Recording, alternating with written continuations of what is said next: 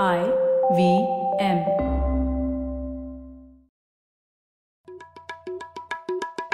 भाई हम हिंदुस्तानियों को बतियाना बड़ा पसंद है। बंगाली में अड्डा, उड़िया में खोटी, कन्नड़ा में हरटे और हिंदी में पुलियाबाजी। इस कला के लिए हमारी हर भाषा में एक शब्द है। तो प्रणय और मैं तो अक्सर मिलकर पुलियाबाजी करते ही रहते हैं। हमने सोचा कि आपको भी इसमें शामिल कर लिया जाए, तो आइए प्रणय और सौरभ के साथ करते हैं पुलियाबाजी। हेलो सौरभ, कैसे हैं आप? बस बढ़िया प्रणय, तुम बताओ। सौरभ, ये कोरोना वायरस की चर्चा पूरी चल रही है और हम लोग भी घर पे बैठे हुए हैं उस चक्कर में, तो उसके बारे में कुछ और डिस्कशन होना चाहिए। हाँ, बिल्कुल। मतलब गंभीर विषय है, पर इसमें तो टिकटॉक व्हाट्सएप पे जोक्स भी अब तो आने लगे हैं। हाँ। मैंने पंजाबी टिकटॉक में देखा, वो कहता है बहुत, मेरी बीवी को तो कब से कोरोना वायरस लगा हुआ है, वो कहती है ये कोरोना वो कोरोना, जब देखो कहती रहती है कुछ तो कोरोना। अरे अच्छा, तो होपफुली हम लोग इससे अच्छा डिस्कशन करेंगे। मैंने सोचा जोक पहले निकालूं। हाँ अच्छा, आपका दिल हल्का हो गया ना। ठीक है, तो बात करते हैं। ये कोरोना वायरस से जुड़ी हुई चीज ही है, मतलब जनरली जो संक्रामक रोग है, मतलब इन्फेक्शियस डिजीजेस, इनके ऊपर भी मुझे चर्चा करनी थी कि क्या है भारत में, कैसे स्प्रेड होते हैं। तो क्योंकि हम लोग ये डिस्कशन कोरोना वायरस आज है, शायद एक साल बाद इसकी बात नहीं होगी, पर इन्फेक्शियस डिजीज तो रहेंगी भारत में, तो इसके ऊपर इन जनरल डिस्कशन करना जरूरी है। बिल्कुल बिल्कुल। तो इसी के लिए हम लोग वापस लेकर आए हैं शांभवी को। शांभवी कैंसर बायोलॉजिस्ट हैं और तक्षशिला में रिसर्च फेलो हैं, और शांभवी पहले भी आ चुकी हैं जीन एडिटिंग वगैरह के बारे में बात करने के लिए। तो शांभवी, वैसे हम गेस्ट रिपीट नहीं करते, लेकिन आप स्पेशल गेस्ट है इसलिए आप दूसरी बार आ रहे हैं पुलियाबाजी। Thank you. और सौरभ, ये तो ठीक नहीं है, एक तो वुमेन्स डे को सुबह 8 बजे मुझे उठाकर आप रिकॉर्ड करवा रहे हो। हाँ। और ऊपर से आप औरत के ऊपर ही जोक कर रहे हो पहले। हाँ। अभी तुम पंजाबी टिकटॉक से क्या एक्सपेक्ट करती हो? उससे कुछ, लेकिन आपसे तो एक्सपेक्टेशन है ना। पकड़ लिया, बीमार पड़ेगी घर। तो चलो हम लोग दूसरी बात पर चले जाते हैं जल्दी से। तो शांभवी, सबसे पहले तो हम लोग ये जानना चाहते थे कि भारत में सबसे कॉमन इन्फेक्शंस क्या है और किस बारे में आपने जो रिसर्च की है उससे आपको क्या पता पड़ा है? भारत में तो वैसे बहुत सारे इन्फेक्शंस है जो काफी गंभीर रूप में आते हैं। फॉर एग्जांपल ट्यूबरक्लोसिस है, और ट्यूबरक्लोसिस तो सबको पता है, गवर्नमेंट ऑफ इंडिया का इनिशिएटिव भी है कि 2025 तक ट्यूबरक्लोसिस को खत्म किया जाएगा। ऐसा लगता तो है नहीं कैसे होगा, but I think 3 million individuals को तो होता है इन अ ईयर, मतलब 30 लाख लोगों को। हाँ, हर साल। तो काफी गंभीर है वो सिचुएशन। और अभी तो जो टीबी के लिए उपचार अवेलेबल है, लेकिन अभी तो ड्रग रेजिस्टेंट टीबी भी आ रहा है। एक एस्टिमेशन कहता है कि at least 1% dies of TB every 1.5 seconds in India. तो टीबी काफी कॉमन है। फिर अपने सीजनल वाले तो है malaria, dengue, Japanese encephalitis, kala आजार भी गवर्नमेंट ऑफ इंडिया का इनिशिएटिव था कि 2017 तक खत्म किया जाएगा, लेकिन वो भी हुआ नहीं है। उसके बाद अभी फिलहाल एक्चुअली मीजल्स का काफी बड़ा आउटब्रेक चल रहा था लास्ट ईयर। मीजल्स और रूबेला दोनों मुंबई में काफी पाए गए थे। कर्नाटका में हर साल कायसानूर फॉरेस्ट डिजीज आता है। ये जो हम महाराष्ट्र में हम इसे माकड़ ताप कहते हैं, तो it comes from monkeys. Usually जब मंकीज कोई फ्रूट्स खाएंगे और अगर ह्यूमंस ने वही खाया तो it can spread. Last year उससे 5 लोग मरे थे कर्नाटका में। कर्नाटका गोवा वो साइड में आता है बहुत। फिर गुजरात में जीका हुआ था कुछ साल पहले। केरल में 2018 और 2019 में नीपा आया था। तो ये सब डिजीज आते रहते हैं। अभी जो WHO है, they have come up with a blueprint diseases. तो 10 डिजीजेस जो पहले रेयर थी लेकिन अभी वापस आ रही है, तो काफी तादाद में पाई जाएंगी। तो उसमें एक है री इमर्जिंग स्क्रब टाइफस, वो भी इंडिया में आ रहा है। नीपा तो ऑलरेडी आ चुका है। तो ऐसे बहुत सारी डिजीजेस है। निपा गया नहीं है क्या? मतलब सुना था कंटेन हो गया, मतलब इसका मतलब ये नहीं कि चला गया वो तो। हाँ, हर साल अब दोबारा आता रहेगा। हर साल दोबारा आता रहेगा कि नहीं पता नहीं, लेकिन वायरस तो है इंडिया में, तो अगर कंटामिनेटेड फूड खाया तो हो सकता है। वो भी जैसे आपने बोला बंदर का फ्रूट खाने से होता है, ये भी वैसे ही हुआ था ना, चमगादड़ ने फ्रूट खाया तो उससे स्प्रेड हो गया। एक्चुअली जो केरल में हुआ था वो कैसे एग्जैक्टली हुआ था आई डोंट थिंक हमें अभी तक पता है। अच्छा। लेकिन बांग्लादेश और बंगाल में ये जो पाम सैप निकालते हैं ना हर साल, तो वहां पे जो चमगादड़ है वो जाके वो पाम सैप खाते हैं। अच्छा। और कंटामिनेट करते हैं, और अगर ह्यूमंस ने वही खाया तो प्रॉब्लम होता है। सो बांग्लादेश का एक्चुअली बहुत अच्छा गाइडलाइन है कि अगर निपा का केस डिटेक्ट हुआ तो सब पाम सैप का सेल रोकते पहले। ये पाम सैप बेसिकली नीड़ा जिसको बोलते हैं। नीड़ा के लिए नीड़ा।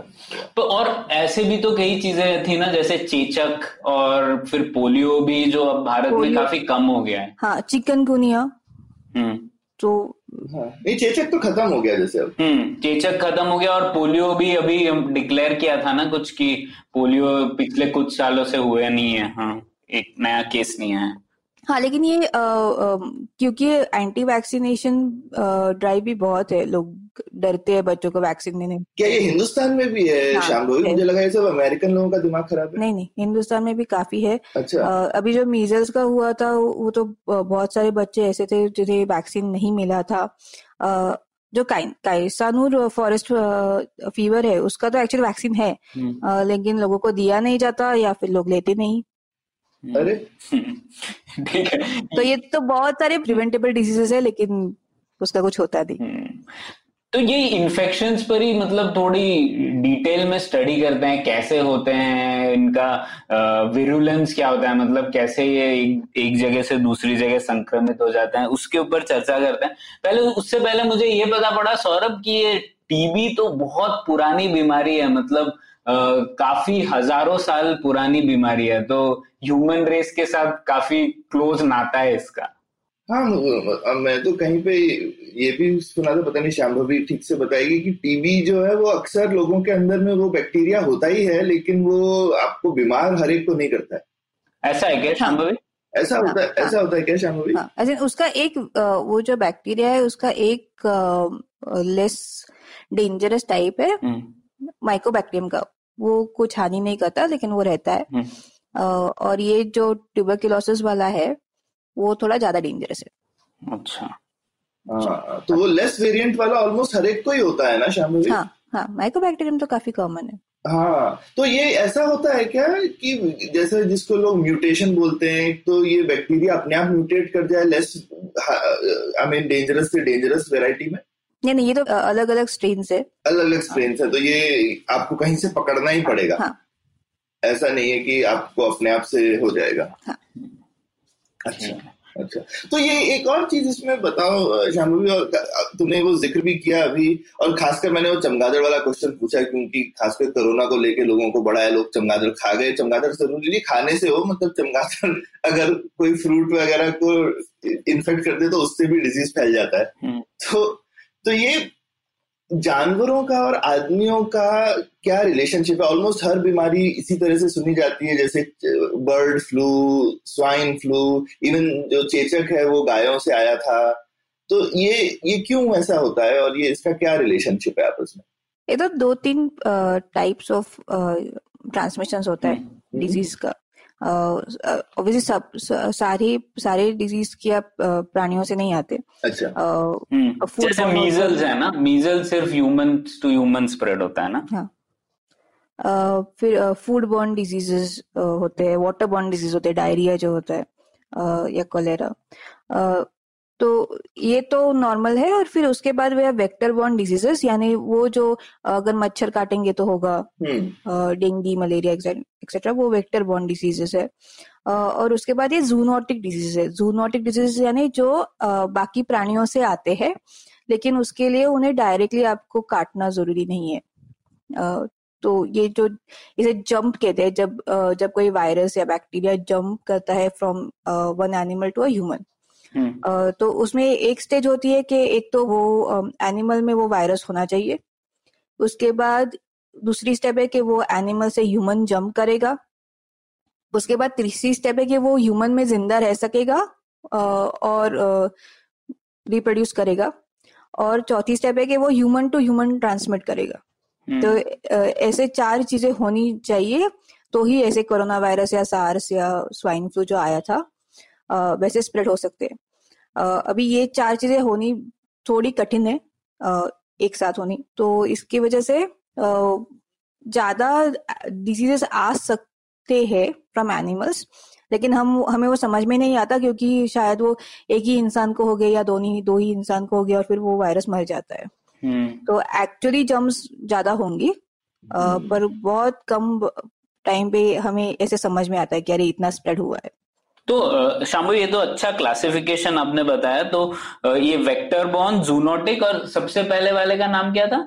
वो तो फूड बॉर्न और वाटर बॉर्न। तो जो हमें आज जितने पता है, इतने इन्फेक्शियस डिजीजेस जितने हैं, उनमें से सबसे ज्यादा प्रचलन किसका है, वेक्टर बॉर्न का या, क्योंकि जैसा आपने बताया जूनोटिक तो थोड़ा मुश्किल है होना लग रहा है अब। लेकिन प्रणय, इसमें लेकिन जो एटलीस्ट हाल फिलहाल में जो सब खतरनाक डिजीजेस हैं उसमें से काफी ये जूनोटिक वाली कैटेगरी के हैं ना, जैसे एड्स भी जो है वो इन गोरिल्ला या चिंपांजी कहीं से आया था, और जैसे मैंने बोला चेचक ने तो आधी दुनिया खत्म कर रहा था, मतलब वो भी गायों से आया था। और अब फिर जो हाल फिलहाल में एकदम जो ये जो जितने फ्लूज आए हैं पिछले 30-40 साल में, वो भी पता नहीं, शायद ऐसा है क्या शाम्भवी कि शायद जब ये जंप होता है किसी क्या कहते हैं किसी और जानवर से या प्राणी से तो ये अचानक से होता है, तो हम शायद प्रिपेयर्ड कम होते हैं इसके लिए, ऐसा है क्या? हाँ, अपना इम्यूनिटी तो बिल्ट अप नहीं होता फॉर दैट एट ऑल। तो जब पहली बार आता है और obviously it has mutated to और अडेप्ट होता है ना फॉर ह्यूमन ट्रांसमिशन, तो already it is more severe, इसलिए शायद एटलीस्ट फर्स्ट 1-2 फेजेस में it is very very severe humans के लिए। अभी आपने जो स्पेनिश फ्लू के बारे में बताया था, तो स्पेनिश फ्लू का first phase was okay, but जो सेकेंड फेज भी आया था that was very very severe. जो H1N1 हुआ था उसमें भी ऐसे ही लगता है कि जो सेकेंड फेज आता है that is usually more severe than the first phase. ऐसा क्यों कि वो बेसिकली ज्यादा म्यूटेट करके और ज्यादा खतरनाक हो जाता है? हाँ, तो अभी अगर कोरोना वायरस का भी देखें तो अभी कह रहे हैं कि there are 2 strains. बहुत एविडेंस तो है नहीं इसके लिए, बट 2 strains है उसमें थोड़ा mutations है, और जो पहले आया था वो शायद कम एग्रेसिव है, और जो अभी नया म्यूटेट हुआ है वो ज्यादा एग्रेसिव हो सकता है ऐसे कहा जाता है, पर अभी और स्टडिंग बाकी है उसपे। मतलब इसका मतलब है सौरभ, जो वायरस है वो भी बहुत चालाक है ना, वो भी इवॉल्व हो रहा है। वायरस तो सबसे चालाक है। हाँ, तो वायरस, बैक्टीरिया, इन सब पे डिस्कस करते हैं पहले, नहीं तो समझ में नहीं आएगी बात। तो क्या फर्क है दोनों में शाम्भवी, वायरस क्या होता है और बैक्टीरिया क्या होता है, जरा बताओ। तो बैक्टीरिया जो होता है वो अपने आप से रेप्लीकेट कर सकता है, उसे किसी होस्ट सेल में जाके ही रेप्लिकेट करना है ऐसे कुछ नहीं है। वायरस जो है वो बेसिकली जैसा वो हमने बायोलॉजी में पढ़ा था, वो अपने आप विभाजित होता रहता है। एक सेल होगा वो 2 में बदल जाएगा या 3 में, 4 में, जो भी, अगर एक सेल का या जो भी 50 का जिसने का भी होगा, पर वो अपने आप अपने में विभाजित होके 1 के 2, 2 के 4 होता रहता है। हाँ, वायरस जो है वो बॉडी के बाहर विभाजित नहीं होता। अच्छा, तो वायरस को अगर रेप्लिकेट करना है तो it has to coincide a cell, जो भी उसका होस्ट होगा, चाहे ह्यूमन हो, मंकी हो, बैट हो, जो भी हो, वो उसमें जाना पड़ेगा। सो वायरस में खाली अंदर जो जीनोमिक मटेरियल होता है, DNA या RNA, उतना ही होता है, और उसके बाद उसके आउटसाइड एक शेल होता है, इतना ही है, इतनी मशीनरी है। बैक्टीरिया के पास बाकी पूरी सारी मशीनरी है, जो भी लगता है सेल को जिंदा रखने में, वो सब कुछ है। पर बैक्टीरिया बॉडी के बाहर खाली DNA या RNA और उसका कवच, इतना ही है। अच्छा, तो ये ऑलमोस्ट ऐसा है, मतलब बैक्टीरिया तो जैसे लग रहा है जैसे नॉर्मल कोई भी जिंदा जंतु होता है वैसी चीज है। हाँ। और ये वायरस तो जिंदा है भी नहीं, ये कहना मुश्किल है। ये तो ऐसा लग रहा है जैसे हाँ, कोई इंस्ट्रक्शन है जो कि बस इधर से उधर जा रही है। जी, बस उतना ही है। और जब वो आपके सेल में जाती है तो बेसिकली वो बस वो इंस्ट्रक्शन कुछ करेगी हाँ, जब वहां जाकर हाँ, वो जाकर के किसी और जिंदा चीज में जाकर के खलबली मचा देगी और इट बेसिकली हाईजैक्स आपका सिस्टम हाँ और खुद से मरी हुई है लेकिन एक तरह से हाँ, एक तरह जैसे कंप्यूटर वायरस भी होता है वो पूरा कंप्यूटर नहीं है दूसरे कंप्यूटर में जाके तबाही मचाता रहता है हाँ, इसीलिए उसका नाम उस तरह से आया होगा ऑब्वियसली। ये तो काफी इंटरेस्टिंग। तो ये वायरस जब इतना आई मीन व्हाटएवर मुर्दा इंस्ट्रक्शन टाइप चीज है तो ये मरती कैसे? लोग कहते हैं इसको किसी चीज को डिसइंफेक्ट करना या मारना तो आप तभी कर सकते हो ना अगर वो जिंदा हो। ये ऐसी मरी हुई टाइप की चीज है तो आप इसका क्या करते हो, क्या होगा इसका? हाँ तो अगर आप अगर बैक्टीरिया को देखिए ना तो बैक्टीरिया तो अपने पास बहुत सारे टारगेट्स है। अगर बैक्टीरिया को मारना है तो बहुत सारी चीजें कर सकते हो। एंटीबायोटिक्स तो बहुत स्पेसिफिक है पर अगर आप सरफेस डिसइंफेक्ट करोगे तो बैक्टीरिया तो मर जाएगा।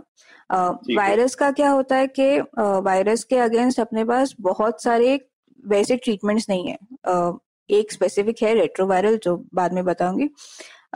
लेकिन अगर आप डिसइंफेक्ट वगैरह करते हो तो वो उसका स्ट्रक्चर जो है वो श्रेड हो जाता है इसलिए वो अभी इन्फेक्ट नहीं कर पाएगा। तो बेसिकली जो आपने कवच बोला ऊपर हाँ, इंस्ट्रक्शन के ऊपर कवच लगाया वो हाँ, कवच खराब कर देते हैं हाँ, हाँ, अच्छा। और वो कवच बहुत इम्पोर्टेंट होता है होस्ट सेल में अटैच करके इन्फेक्ट करने के लिए।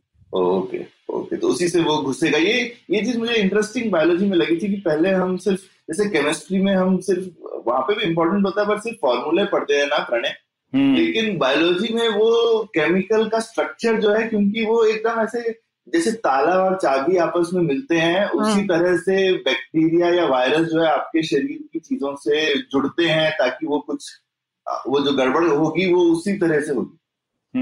मैं थोड़ा अनपढ़ हूँ बायोलॉजी में सौरभ तो मुझे कुछ नहीं पता, मैं भी सीख रहा हूँ ये सब। हाँ ये पहली बार मतलब मैं भी शाम्भवी बायोलॉजी से लेकिन मेरे को ये चीज बड़ी फैसिनेटिंग लगती है। ये कैसे होता है ये शाम्भवी, ये वाली चीज थोड़ी बताओ ना, ये कम लोगों को पता होती है। तो जैसे आपने बराबर कहा ये चाबी और ताले की कॉम्बिनेशन है।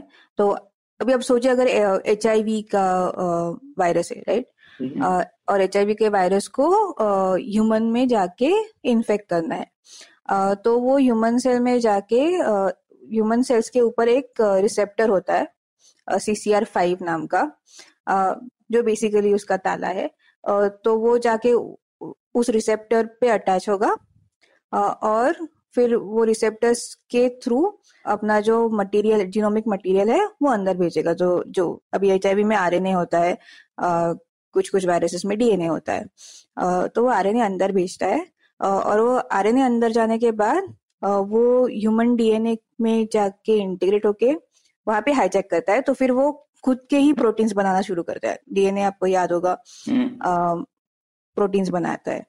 तो अगर RNA होगा वायरस में तो वो पहले उसका DNA कॉपी बनता है, DNA जाके इंटीग्रेट होता है और फिर वो अपना जो कवच के लिए जो भी कुछ नेसेसरी है वो बना के अपने ज्यादा कॉपीज बना के सेल फिर उसके बाद में फूट जाता है और वो सारे वायरल पार्टिकल्स बाहर निकलते हैं। फिर वो जाके और सेल्स को अटैक करेंगे। तो अभी आप अगर सोचे कि ये ताला चाबी है तो और वो जो चाइनीज एक्सपेरिमेंट किया था जीन एडिटिंग का जो काफी फेमस हुआ था वो बच्चों का, तो उन्होंने क्या किया था कि वो डॉक्टर को लगता था कि वो तो पिता जो है वो बच्चों के उन्हें HIV है, बच्चों को HIV ना हो तो ये जो रिसेप्टर है CCR5 उसका एक पोर्शन उन्होंने जेनेटिकली जीन एडिट करके निकाल दिया था। तो अगर रिसेप्टर ही ना हो तो HIV डॉक ही नहीं कर पाएगा, डॉक ही नहीं होगा तो इन्फेक्शन ही नहीं होगा। अच्छा मतलब बेसिकली उन्होंने ऐसे ताला बदल दिया तो चाबी हाँ, फिट ही नहीं हो पाएगी ऐसा हाँ। तो ये चीज वैसे भी यूज करते हैं प्रणय, मान लो तुम वो वायरस के रिसेप्टर के ऊपर कोई दूसरी चीज लगा दो तो वो फिर तुम्हारे ऊपर नहीं लग पाएगी। तो ये सब techniques at least pharmaceutical companies explore करती है। होता है कि नहीं पता नहीं मुझे शाम्भवी, लेकिन ये टेक्निक एक्सप्लोर की जाती है ना कि हम हाँ, कोई बेसिकली कुछ जैसे किसी चाबी के ऊपर एक बेसिकली फोम लगा दो तो फिर वो ताले में कैसे घुसेगी या थर्माकोल लगा दो। तो ये इसलिए मुझे स्ट्रक्चर वाली चीज इसलिए भी जैसे चीजों को गरम करते हैं तो कभी कभी वो कवच टूटे या ना टूटे लेकिन उसकी शेप भी बिगड़ जाए तो वो हाँ, बेकार हो जाएगा हाँ। तो इसीलिए अक्सर गर्म करके ना क्या कहते हैं प्रणय, जो प्रोटीन है वो व्यर्थ हो जाता है क्योंकि उसकी शेप खराब। जैसे अंडे में यही होता है, अंडा जो है वो लिक्विड होता है, उसको जब उबालते हैं तो वो सॉलिड क्यों हो जाता है? क्योंकि आप उसकी प्रोटीन की शेप को गड़बड़ा देते हैं। बिल्कुल। तो इसकी वजह से तो ये काफी इंटरेस्टिंग चीज है। और शांभवी, आपने बताया वायरस और बैक्टीरिया के बारे में, और एक तीसरी चीज भी तो है प्लाज्मोडियम, और उसकी वजह से भी तो काफी इंफेक्शियस डिजीज होती है, तो उसके बारे में भी बताइए। और चौथी भी कोई चीज है क्या? हाँ, फंगस से तो काफी है इन्फेक्शन। फंगस से काफी इन्फेक्शन होती है, प्लाज्मोडियम से मलेरिया होता है। बैक्टीरिया के लिए हमारे पास एंटीबायोटिक है ज्यादातर के लिए, लेकिन आजकल हम हिंदुस्तान में खासकर बहुत डर है ड्रग रेजिस्टेंट बैक्टीरिया का, क्योंकि यहाँ पे एंटीबायोटिक हम टॉफी की तरह खा लेते हैं आजकल। हाँ, तो सब हैंड वॉशेस में एंटीबैक्टीरियल। हाँ, तो उससे एक्चुअली फिर जो बैक्टीरिया है वो ड्रग रेजिस्टेंट होते जा रहे हैं, और फिर काफी डेंजरस चीज है। बीच में हमें एक बार डॉक्टर के पास गए थे, तो उसने मेरे बेटे को एडमिट किया कि भाई इसको नॉर्मल एंटीबायोटिक काम नहीं कर रहा, तो उसको अलग थोड़ा स्ट्रॉन्ग एंटीबायोटिक, जो कि नॉर्मली दवाइयों में नहीं देते, गोलियों में नहीं देते, इंजेक्शन से दिया गया, तो फिर असर किया। तो एंटीबायोटिक का ऐसे दो प्रॉब्लम्स है। एक तो विदाउट प्रिस्क्रिप्शन बहुत लोग ऐसे ही लेते हैं, और एंटीबायोटिक्स बहुत बुरी चीज है एक्चुअली, अगर देखा जाए तो। अगर आप, क्योंकि वो, हाँ, जो इन्फेक्शन हुआ है वो बैक्टीरिया को मारेंगे, लेकिन आपके इंटेस्टाइन में जो सारे अच्छे बैक्टीरिया है उनको भी मारते हैं। तो ये एक प्रॉब्लम है। और दूसरा प्रॉब्लम, इसके इंडिया में एटलीस्ट 50% फीवर्स किस वजह से होता है पता नहीं, क्या उनका डिजीज क्या है पता नहीं है। और अगर फीवर हुआ तो बहुत सारे डॉक्टर्स ऐसे ही एंटीबायोटिक्स दे देते हैं, क्योंकि अगर कुछ भी काम नहीं कर रहा है तो एटलीस्ट एंटीबायोटिक्स ट्राई करके देखेंगे ऐसा। वायरल भी है तो दे दिया, तो जबकि वायरल फीवर में एंटीबायोटिक यूजलेस है। हाँ, यूजलेस है, पर पता ही नहीं चलता कि फीवर किस वजह से आ रहा है, तो एंटीबायोटिक दे दो। इनफैक्ट कहते हैं हानिकारक है, क्योंकि एनीवे आपकी बॉडी लड़ रही है, उसमें आपने अपनी बॉडी को और वीक कर दिया एंटीबायोटिक दे। हाँ, लेकिन वो डॉक्टर के माइंड में तभी क्या चीज है, अभी पेशेंट मर जाएगा, क्या होगा अगर एंटीबायोटिक दे, कुछ भी नहीं हुआ तो एटलीस्ट ट्राई तो कर सकते हैं।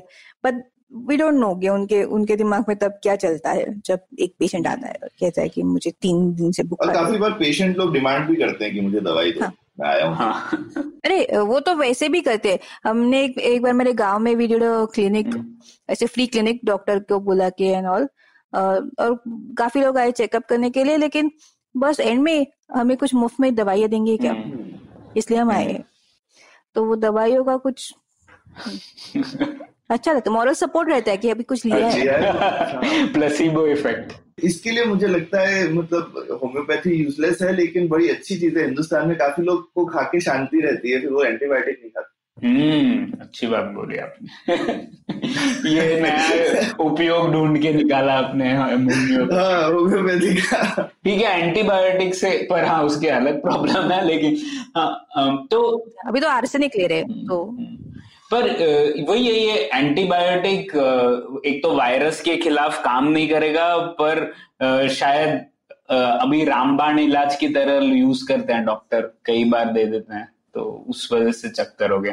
ठीक है, तो जब हम लोग एंटीबायोटिक्स की बात कर ही रहे हैं तो ये रेट्रोवायरल की भी बात कर लेते हैं। शांभवी, वो क्या है रेट्रोवायरल? हाँ, तो रेट्रोवायरल वो वायरसेस के अगेंस्ट है जिनका जीनोम मटेरियल आरएनए। तो अगर आरएनए होगा तो जैसे मैंने कहा वो ह्यूमन सेल में जाके आरएनए का डीएनए बनाना पड़ता है। तो वो स्टेप को इनहिबिट करता है रेट्रोवायरल ड्रग्स। तो these are specific for RNA viruses. HIV के लिए बहुत यूज होता है, और एक्चुअली जब कोरोना वायरस आया था, कोरोना वायरस में भी RNA is the genome material. तो कुछ ही हफ्तों में एक्चुअली चाइना ने एचआईवी रेट्रोवायरल्स का थेरेपी चालू किया था। अच्छा, कि द एक्सपेक्टेशन इज की it might actually cure. I think Korean government ने बोला है कि उनके यहाँ पर में it has been of effect, लेकिन अभी बहुत ही कम सैंपल है। हाँ, तो कह नहीं सकते, लेकिन साउथ कोरियन सरकार ने एटलीस्ट बोला है कि हमने सक्सेसफुली HIV रेट्रोवायरल यूज किए against corona. I mean, normally Shambhavi vaccine लगती है अगर राइट, लेकिन क्योंकि ये RNA बेस्ड डिजीज है तो इसमें रेट्रोवायरल भी काम करेगा। ये तो अगर HIV वाला नहीं करता तो कोई नया भी बना सकते हैं ना, तो ये दवाई बनने के एटलीस्ट एक दवाई बनने का चांस है ना। हाँ, दवाई बनने का चांस है, लेकिन वैक्सीन इज स्टिल प्रिफर्ड। अच्छा, क्यों? क्योंकि अगर आप में वायरस जाएगा तो every time the virus reproduce करता है ना, it has a chance to mutate. अच्छा, और इसीलिए वो सीवियर हो सकता है, कुछ और मॉर्फ हो सकता है, सो इट इज बेटर कि वो आप में आए ही ना। इसलिए होने के बाद में आप उसको इलाज करें, और खासकर ये तो एकदम नॉर्मल बुखार जैसा ही है इसमें, और दूसरे बुखारों में फर्क करना बड़ा मुश्किल है। तो इसके तो इसमें हमने एक चीज छोड़ दी, तो वैक्सीन भी जल्दी से बता दो ना शाम्भवी। ये हमने बाकी दवाइयां, एंटीबायोटिक हो गया, रेट्रोवायरल हो गया, वैक्सीन क्या करती है? तो वैक्सीन ऑब्वियसली डिजीज के पहले देते हैं, और वो एक मरा हुआ जंतु हो सकता है, या फिर उसका जो कवच है उसका एक पीस हो सकता है जो आपको दिया जाता है। बेसिकली अगर कोई भी डिजीज आपको आता है तो आपकी इम्यून सिस्टम उसके अगेंस्ट एंटीबॉडीज बनाती है। तो आपको डिजीज भी होता है और उसी टाइम पे एंटीबॉडीज बनती है, लेकिन अगर आपको कवच का थोड़ा सा ही हिस्सा दिया जाएगा तो आपको डिजीज नहीं होता, लेकिन आपकी बॉडी उसके अगेंस्ट एंटीबॉडीज बना के रखती है। तो काइंड ऑफ तो बड़ा अच्छा तरीका है बेसिकली, उसमें असली मटेरियल नहीं है, लेकिन क्योंकि अंदर तो उसको कवच के थ्रू ही घुसना है, तो उसी लेवल पे उसको सिर्फ आप कवच, नकली कवच भेज के बॉडी को तैयार कर दो। अरे वाह, तो थोड़े सोल्जर्स प्रिपेयर रहते हैं। तो अगर एक्चुअली जब डिजीज आएगा तो अपने पास ऑलरेडी ट्रेन्ड प्रिपेयर्ड आर्मी होती है। तो ऐसे this is how most vaccines work. बढ़िया। और लेकिन ये सोल्जर्स जो है वो उनका भी एक शेल्फ लाइफ होता है, तो वो कुछ साल ही रहेंगे। तो अगर इसलिए आपको कुछ कुछ वैक्सीन का बूस्टर डोज लेना पड़ता है, या फिर टेटानस जो है वो 10 साल ही चलता है, उसके बाद वापस लेना पड़ेगा, यानी उस टाइम तक वो सोल्जर्स मर जाते हैं, तो इसलिए वापस लेना पड़ता है। तो यही तीन तरीके हुए क्या किसी भी इन्फेक्शियस डिजीजेज से छुटकारा पाने के लिए, और भी है क्या? नहीं, ये तीन तो मेन है। अच्छा, ठीक है। तो अब आ जाते हैं ये इन्फेक्शंस के ऊपर ही। तो अब हम लोगों ने मोटा मोटा समझ लिया कि किस कारणवश होता है और किन तीन प्रकार के होते हैं, जूनोटिक, वेक्टर बॉर्न और फूड बॉर्न वगैरह।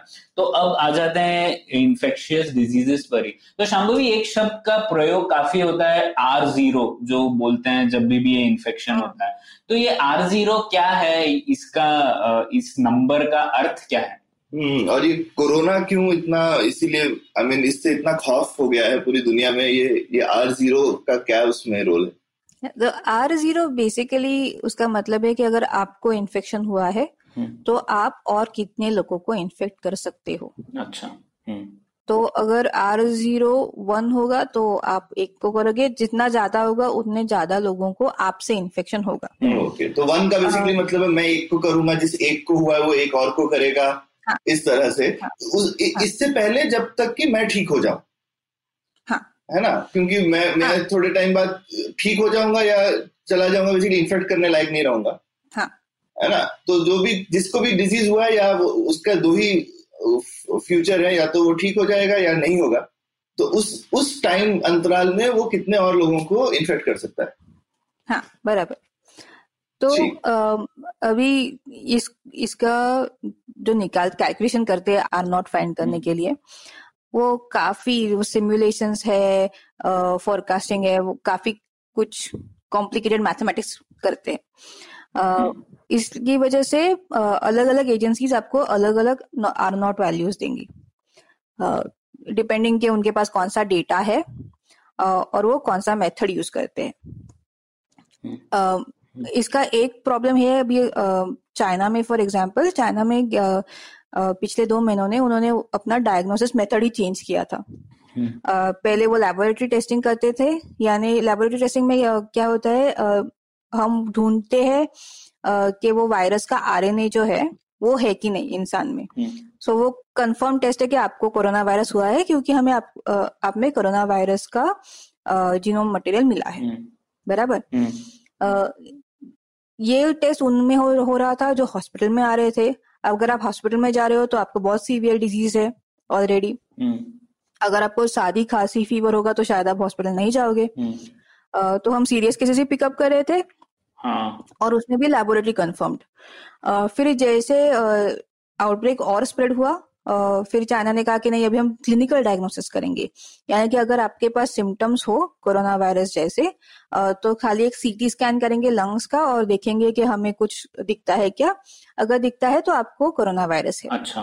तो उसमें काफी फॉल्स पॉजिटिव आ जाएंगे क्योंकि बहुत सारे इन्फेक्शन है जो फीवर कॉज करते हैं। और इन जनरल तो जिस तरीके का ये कोरोना वायरस एक टाइप का फ्लू है जिसको बोलते हैं, तो ये तो वायरल फीवर तो बहुत होता ही रहता है आमतौर पे। बहुत होता रहता है। हाँ, तो इसकी वजह से बहुत फॉल्स पॉजिटिव आएंगे। तो अगर आपका डेटा ही अच्छा नहीं होगा तो आपका R0 तो कुछ भी हो सकता है। सो एक ये प्रॉब्लम था।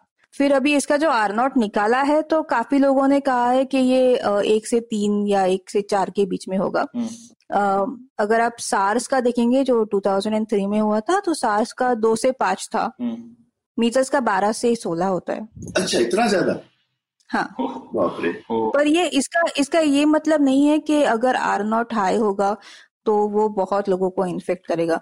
जो सीजनल फ्लू है उसका R0 1.3 है और it infects millions of people every year. जो सार्स था उसका 2 से 5 है but it infected only 8,000 people.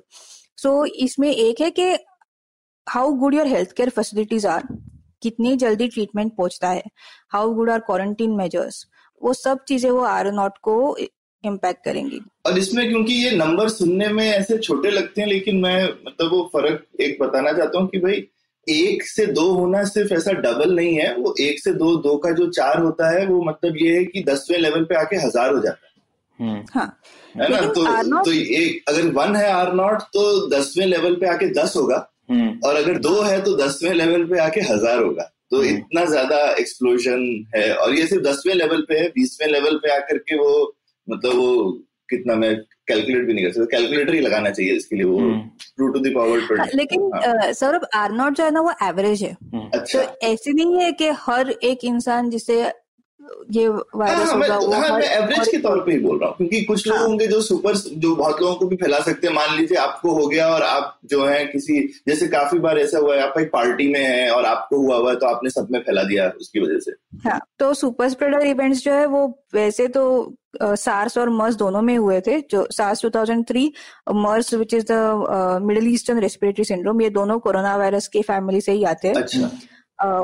तो मर्स 2015 में हुआ था। तो वो दोनों में सुपर स्प्रेडर इवेंट्स थे। तो एक इंसान बहुत लोगों को करेगा इन्फेक्ट। मर्स जो ऊंट से आया था ना शायद? हाँ, मर्स ऊंट से आया था। ये क्या सुपर स्प्रेडर इवेंट्स क्या है शांभवी? सुपर स्प्रेडर यानी एक इंसान बहुत लोगों को करेगा। तो साउथ कोरिया में अभी आउटब्रेक हुआ है वो चर्च में। तो वो कह रहे थे कि वहां पे शायद से एक महिला थी जो सुपर स्प्रेडर थी तो उन्होंने 37 लोगों को इन्फेक्ट किया एज अपोज टू 1 और 2। तो हमें अभी तक पता नहीं है कि ऐसे इवेंट्स क्यों होते हैं। एक कैसे कहते हैं कि उनकी इम्यून सिस्टम बहुत ही खराब होती है तो उनमें बहुत सीवियर डिजीज होता है इसलिए बहुत वायरल पार्टिकल्स बनाते हैं उनकी बॉडी और वो बहुत वायरल पार्टिकल रिलीज होने के कारण बहुत लोगों को इन्फेक्ट कर सकते हैं। या फिर उनकी इम्यून सिस्टम इतनी अच्छी है कि उन्हें पता ही नहीं चलता कि उन्हें डिजीज है और इसलिए वो they continue doing normal routine work और उसमें वो इन्फेक्ट करते रहते लोगों को। अच्छा। क्योंकि उन्हें खुद को डिजीज नहीं होता। ओह नहीं, ये शायद ईरान में भी यही मामला है क्योंकि ईरान में भी कोई एक इंसान शायद वुहान से आए थे और फिर वहां पर लगातार मतलब एक का एक बहुत सारे लोगों को भी इन्फेक्शन हो गया। हाँ, लेकिन ईरान ने तो बहुत लाइटली लिया था। क्या है, डेप्यूटी हेल्थ मिनिस्टर टीवी पे जाके खास रहा है, जोक कर रहा है कि हाँ मुझे कोरोना वायरस है। नहीं तो भैया एक तो है कि R0 संभावना बता रही है बस कि कितने लोगों को और हो सकता है। नहीं संभावना नहीं है प्रणय, ये स्टैटिस्टिकल रिजल्ट है। फाइनली आपने पुराना डेटा देख करके उसको एवरेज करके बताया है कि ये R0 है। ओके। इस संभावना नहीं है क्योंकि संभावना तो बहुत ज्यादा है, सुपर स्प्रेडर बहुत को कर सकता है, कोई कम को भी।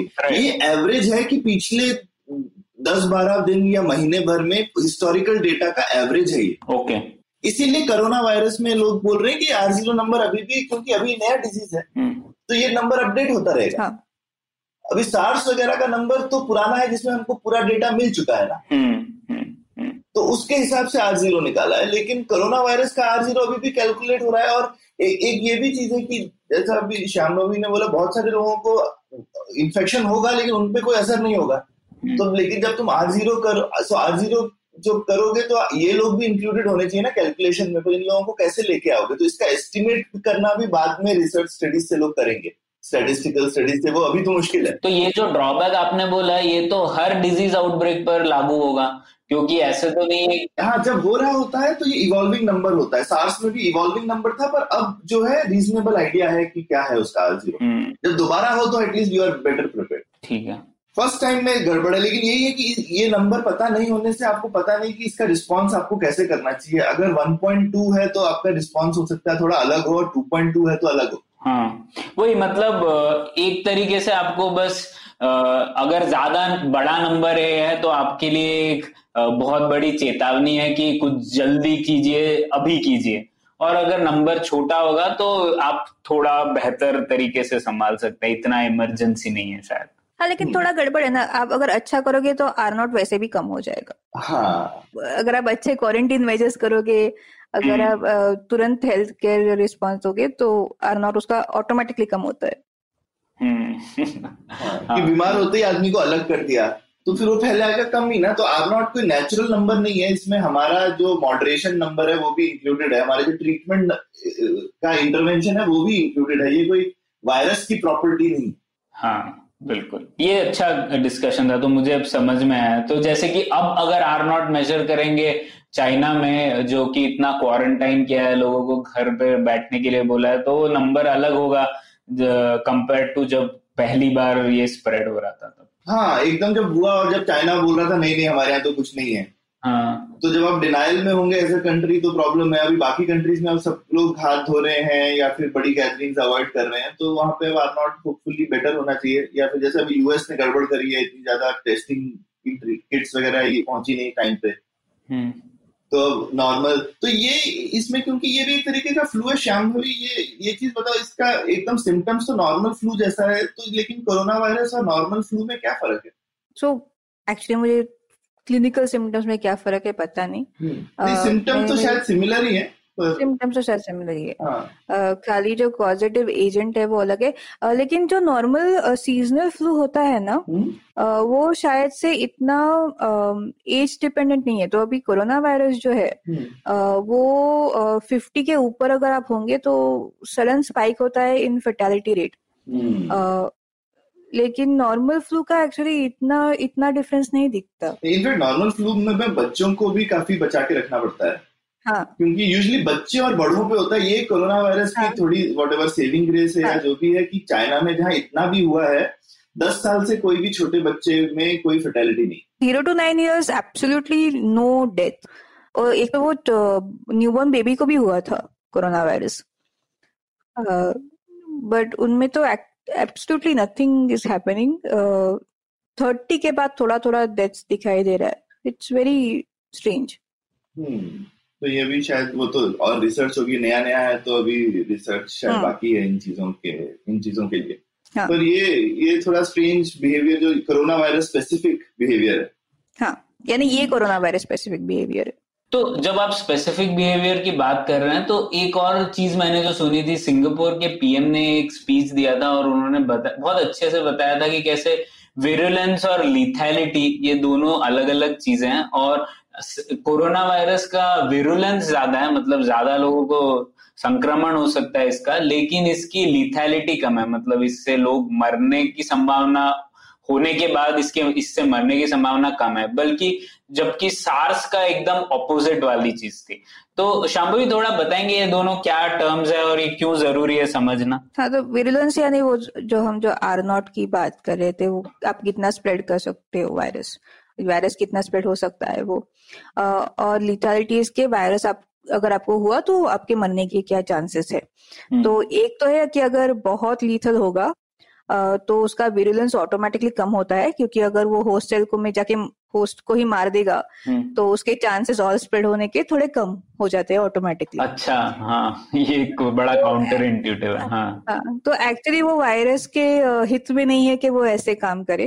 वायरस का एक्चुअली ना मारना वायरस के लिए सबसे अच्छा है। हाँ, वो सबसे हितकारी है वायरस के लिए। तो जैसे जुकाम वाला वायरस है, हाँ, सारी दुनिया में होता है। एग्जैक्टली। तो वो वायरस तो एकदम मोस्ट सक्सेसफुल वायरस है।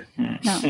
अगर आप सर्दी जुकाम जो करता है, तो अगर नीपा को देखिए, राइट, तो जब अभी केरल में जब आया था ह्यूमंस में, तो उसका फर्टैलिटी रेट वाज 88%। लेकिन अच्छे क्वारंटीन मेजर्स किए, सब कुछ होके 17 लोग ही मरे थे। लेकिन वो जो चमगादड़ में होता है, तो चमगादड़ तो मरता नहीं है उससे, उसमें वो खांसी जुकाम की तरह ही होता है, क्योंकि वो उनका नेचुरल होस्ट है और वायरस को फाइनली उनको खाली रेप्लिकेट करके छोड़ देना है। तो अगर सभी चमगादड़ को वो मार देगा तो वो खुद भी मर जाएगा। इसलिए ये विरुलेंस जो होता है वो कितने इन्फेक्ट करेंगे और लिथैलिटी जो होता है वो कितने लोग मरेंगे। तो सार्स फॉर एग्जाम्पल का फर्टैलिटी रेट वाज अबाउट 10%। ये अभी का जो कोरोना वायरस है कोविड-19, उसका लेटेस्ट फिगर इज 3.4, लेकिन वो 1 या 3% के बीच में होगा। क्योंकि वो लिथैलिटी रेट के लिए आपको डिनोमिनेटर भी चाहिए, क्योंकि अभी ठीक से मालूम नहीं है कि कितने लोगों को हुआ। तो क्योंकि काफी लोगों को जिनको ये सर्दी जुकाम टाइप होके खत्म हो जा रहा है, वो डिटेक्ट भी नहीं हो रहे हैं कि उनको हुआ था कि नहीं, तो उनका एस्टिमेट बाद में आएगा। बट जितना ज्यादा लिथैलिटी उतना होपफुली कम विरुलेंस जाएगा उसका।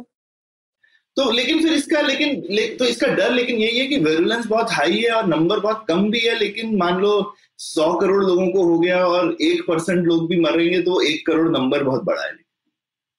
हाँ, है ना। तो ये एक चीज है कि अगर पूरी दुनिया में 100 करोड़ लोगों में या 50 करोड़ लोगों में भी फैल जाए, तो 1% सुनने में ऐसे छोटा नंबर लगता है, लेकिन ऐसे लार्ज पॉपुलेशन में तो बहुत, मतलब ये तो बहुत बड़ा ट्रेजेडी है।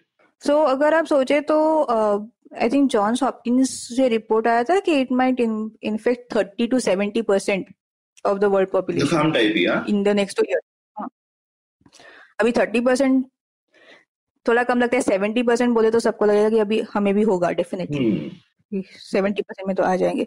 लेकिन जो अभी 2009 में हमारा H1N1 हुआ था, that actually I think hit about 20% of the world population. अच्छा। उसका फर्टैलिटी रेट तो बहुत कम था, 0.01 टू 0.08% में कहते हैं, पर या it impacted a lot of people. जो स्पेनिश फ्लू कह रहे थे वो that impacted 500 million people, 50 crore, और उसका मोर्टालिटी रेट तो 10% तक था। तो ये पर शांभवी, मैंने नीपा वायरस की आपने एक अच्छी बात की, तो शायद उसका फेटेलिटी रेट इतना ज्यादा था, इस वजह से भी वो उसका स्प्रेड कम था ना एक तरीके से। हाँ, अगर फेटेलिटी रेट इतने सीवियर सिम्टम्स होंगे कि आप मरने वाले हो, तो आप डेफिनेटली डॉक्टर के पास जाओगे और डॉक्टर आपको बहुत सीरियसली लेगा ना। तो एक तो स्प्रेड अपने आप भी रुकता है, plus there is a health care response which is urgent, तो उससे भी रुकता है। क्योंकि ये इंटरेस्टिंग है, क्योंकि ऐसे लोगों को लगता है कि हम नीपा के लिए तैयार थे तो हम लोग कोविड-19 के लिए भी तैयार है, लेकिन जैसा हम लोगों ने डिस्कस किया, उन दोनों के विरुलेंस और फेटेलिटी बहुत अलग अलग है, तो एक चीज में अच्छा किया। हम लोगों का पता नहीं, केरल तो तैयार है, बाकी का इंडिया का पता नहीं। अच्छा। नहीं, अब जैसे मैं बीच पे देख रहा था, ये जितने भी प्रणय, उनको कोरोना के सस्पेक्टेड केसेस यूपी में दिखे, उन्होंने उनको दिल्ली भेज दिया। अच्छा, अरे बाप, ओके। कि दिल्ली के अस्पतालों में भर्ती हो जाइए। अरे भाई, इतनी बड़ी स्टेट है यूपी, आप दिल्ली और इधर उधर थोड़ी भेज सकते हो, आपका खुद का स्टेट का हेल्थ इंफ्रास्ट्रक्चर होना चाहिए ना। तो केरल और ये सदर्न स्टेट्स तो ठीक है, मुझे तो डर लगता है कि यूपी वगैरह में ऐसा कुछ हो तो वहां 20 करोड़ की आबादी में आप, वो तो पूरे देश की जैसे आबादी है, आप इधर उधर थोड़ी भेज सकते हो अपने इन्फेक्शन लोगों को। सही बात बोले। वैसे तो दिल्ली में तो स्वाइन फ्लू भी चल रहा है ना। हाँ, बैंगलोर में भी चल रहा है। बैंगलोर में भी चल रहा है, H1N1 भी चल रहा है अभी। ये सब अब आ गए हैं, ये जा थोड़ी रहे हैं, तो ये चल तो और इसमें फिर कंफ्यूजन भी काफी होगा आपको। शुरू में H1N1 है, मतलब टेस्टिंग की इतनी हमारे पास में वो है क्या? अभी कोरोना वायरस का टेस्टिंग का किट जो है, ये आपके अंदर में वो RNA है, इसको तो ब्लड सैंपल से ही टेस्ट करेंगे। हाँ, उसके लिए तो ये टेस्टिंग का जो रीजेंट वगैरह है, ये अब अवेलेबल है हर जगह पर।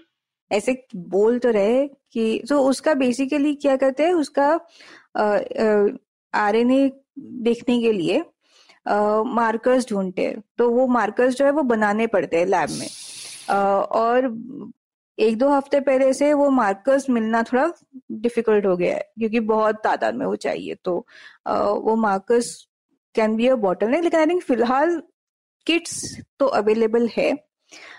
इंडिया में प्रॉब्लम ये है कि सब कुछ NIV पुणे से जाता है, जो नेशनल इंस्टीट्यूट ऑफ वायरोलॉजी है, वो सबको किट्स भेजेंगे या फिर वो आपको वैलिडेट करके बोलेंगे कि हाँ आप ये टेस्ट कर सकते हो।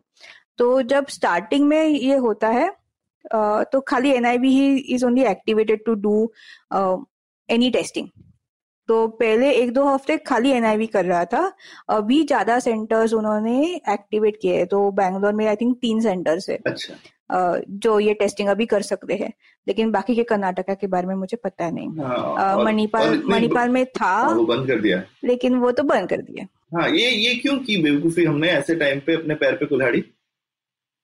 मुझे एक्चुअली पता नहीं, उनका कुछ परमिशंस का प्रॉब्लम है ऐसे कह रहे थे, क्योंकि उन्होंने US से फंडिंग लिया था और शायद उनके पास वो परमिशन आने से पहले ही लिया था या ऐसे कुछ तो प्रॉब्लम है।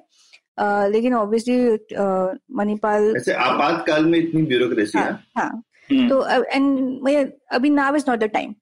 और जबकि मणिपाल ने नीपा के टाइम में इतना अच्छा काम किया था, उन्होंने एक्चुअली NIV से 2 दिन पहले बोला था कि ये निपा है, और केरला गवर्नमेंट ने उनकी बात सुन के सारा क्वारंटाइन मेजर्स डाला था, जिसके वजह से हमें पता भी नहीं कितने लोगों की जान बची होगी। लेकिन ये से होते ही अभी ये कोरोना वायरस के टाइम में क्यों बंद किया है? एक लैब जिसमें सारी फैसिलिटीज है अवेलेबल, एक्सपर्टीज है, वायरोलॉजिस्ट, एपिडेमियोलॉजिस्ट सब लोग है, समझ में नहीं आता। ये मतलब ऐसा जानबूझ के नहीं, मुझे तो लगता है ये ब्यूरोक्रेसी की बेवकूफी जो होती है ना, कि हमें नहीं पता यहाँ पे ये जरा सिग्नेचर ठीक नहीं लग रहा है इस ट्रिप्लिकेट फॉर्म में, पता नहीं। लेकिन अभी पिछले 6 महीनों में बहुत, अभी NCBS जो है national centre for biological sciences, उनका भी एक पेपर जो था वो ICMR इन्वेस्टिगेट कर रहा था कि उसके जो सिग्नेचर ठीक है मैच कर रहा है कि नहीं है, माइक्रोस्कोप से देखेंगे।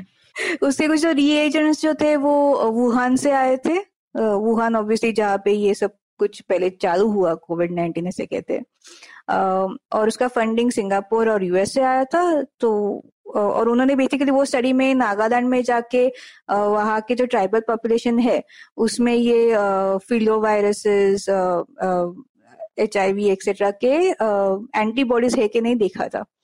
अभी ये स्टडी तो 2-3 साल पहले पब्लिश हो गया है, अभी क्यों इन्वेस्टिगेट कर रहे हैं पता नहीं, पर कुछ तो चल रहा है।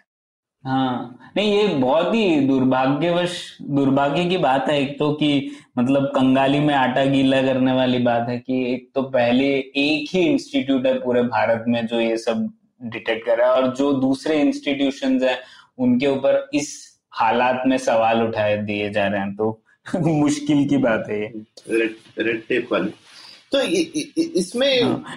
अगली चीज पे आने से पहले प्रणय, क्विकली हम थोड़े से पुराने, हमने निपा वायरस का तो ऑब्वियसली डिस्कस किया कि केरला ने क्या किया है वगैरह, और स्पेनिश फ्लू शांभवी ने 1-2 बार मेंशन भी किया। तो लेकिन ये पहले जो ऐसे बड़े फ्लूज हुए हैं, हम पॉडकास्ट शुरू करने से पहले डिस्कस कर रहे थे, तो इनका ओवरऑल सिस्टमिक इफेक्ट क्या हो सकता है? आई मीन जैसे कोरोना वायरस के लिए सबसे बड़ा जो चीज आ रहा है कि पहले ये चीज नहीं थी, एक वर्क फ्रॉम होम वाला जो कल्चर है, वो अचानक से बहुत सारी कंपनीज ने बोल दिया कि भैया अभी घर से ही काम करो। दिल्ली में स्कूल बंद किए इनफैक्ट, लेकिन जो थोड़े से अमीर स्कूल हैं वो लोग ऑनलाइन पढ़ा रहे हैं बच्चों को। स्टैनफोर्ड ने अपनी सारी क्लासेस बंद कर दी, बाय द वे सारी क्लासेस ऑनलाइन कर दी। तो यूनिवर्सिटी नहीं बंद करी, लेकिन उन्होंने फिजिकल क्लासेस जो है वो आई थिंक कल या परसों से उन्होंने बंद कर दी। तो ये चीज पहले तो संभव ही नहीं थी। ये आज का डिजिटल रेवोल्यूशन में ये सारे टूल्स मौजूद हैं, इंटरनेट है, तो इंटरनेट की वजह से आपके पास में ये ऑप्शंस अवेलेबल है। तो ये जो एक ओवरऑल एक सोसाइटल इम्पैक्ट है इस टाइप के, आई मीन पैंडेमिक जिसको बोलते हैं, या जो एकदम ही महामारी जो होती है बेसिकली, तो महामारी का जो एक सोशल इम्पैक्ट है वो आपको कैसा होता दिख रहा है? एक तो एक्चुअली चाइना में थोड़ा स्टडी कर रहे हैं, पहले तो सोशल इम्पैक्ट बाद में देखेंगे, पहले तो एयर पोल्यूशन कम हो गया है क्योंकि लोग ज्यादा बाहर नहीं जा रहे, और दूसरी चीज है कि लोगों को सब कुछ घर पे लग रहा है, तो सब की deliveries, food deliveries for example, तो वो एक अलग अपने पास तो है ऑलरेडी वो इंडस्ट्री, लेकिन वो जरा ज्यादा प्रभाव में आएगी अभी। वर्क फ्रॉम होम तो इंडिया में तो बहुत सारे आईटी कंपनीज ने ऑलरेडी कहा है कि अब गवर्नमेंट ने एडवाइजरी भी दिया है कि लोगों को वर्क फ्रॉम होम करने को दिया जाए। तो आई थिंक बाहर जाना थोड़ा कम होगा, शायद लोग जरा ज्यादा कम एक्सरसाइज करेंगे, ज्यादा खाएंगे। हाँ नहीं सौरभ, एक किताब भी है जर्म्स जीन्स एंड सिविलाइजेशन, तो उस किताब में भी ये सब डिस्कशन था कि जैसे शॉर्ट टर्म में तो इन सब एपिडेमिक्स का सरासर एकदम गलत प्रभाव पड़ता है सब लोगों पर लेकिन अगर आप लॉन्ग टर्म देखें तो इसके कई second order third order effects होते हैं जो आपने एकदम सोचे भी नहीं होंगे। तो इस डिसीज का भी ऐसे ही होगा, जैसे आपने बोला कि अब लोग ऑनलाइन क्लासेस ले रहे हैं, शायद वर्चुअल रियलिटी के लिए भी इसमें लोग काफी उस तरीके की तरफ बढ़ जाएंगे। जूम के शेयर्स काफी डबल ट्रिपल हो गए हैं, वो एक कंपनी है जो वेबिनार्स वगैरह करती है, तो इन सब ये सब चीजें भी हो रही हैं शायद। बिल्कुल, और इससे एक और भी चीज है जिसको डिजिटल डिवाइड बोलते हैं या फिर एक blue collar versus white collar divide, वो भी एक बढ़ेगा क्योंकि अभी work from home IT workers कर सकते हैं। आईटी वर्कर हिंदुस्तान में कितने हैं? 40 लाख के करीब है। लेकिन जो लोग डिपेंड करते हैं कहीं जाकर के काम करने के लिए, फैक्ट्री के वर्कर हो गए या फिर जो बाहर जाके रेस्टोरेंट्स में काम करते हैं लोग वगैरह वगैरह, उन लोगों की तो रोजी रोटी के बांधे पड़ जाएंगे और वो लोग बेचारे बहुत सफर करेंगे। हाँ सही बात बोली आपने। हाँ। क्योंकि लोग अगर बाहर ही नहीं जा रहे हैं तो जैसे जो कैब ड्राइवर्स हो गए, टैक्सी ड्राइवर्स हो गए, उनका बिजनेस सब खत्म हो जाएगा। बाहर रेडी वाले हैं, अगर आप एकदम से फूड डिलीवरी, ठीक है वो धीरे धीरे हो रही है ऑलरेडी, लेकिन एक शॉक लग सकता है अचानक से कि आप अचानक से सिर्फ फूड डिलीवरी ही कर रहे हैं, तो बाहर आप जाकर के रेडी पे गोलगप्पे तो नहीं खाएंगे ना ऐसे मौसम में। तो ये दो चीजें एक्चुअली बहुत जो अभी बहुत दिख रही है, एक इज फेक न्यूज, वो तो काफी तादाद में आ रही है व्हाट्सएप यूनिवर्सिटी से। हाँ वो भी है एक जो कहते हैं, हाँ मतलब यहाँ साउथ में है भाई, रसम कीजिए तो उससे होगा नहीं। शुरू में खूब लोगों को लगा भाई हिंदुस्तान में तो कोरोना होगा, हो ही नहीं रहा है, तो देखिए हिंदुस्तान कितना ग्रेट है। इस टाइप के व्हाट्सएप मैसेजेस भी बड़े देखे होंगे आपने। तो वो आपको क्या लगता है शांभवी, हिंदुस्तान बहुत ग्रेट है, यहाँ पे कोरोना वायरस अभी तक कम है?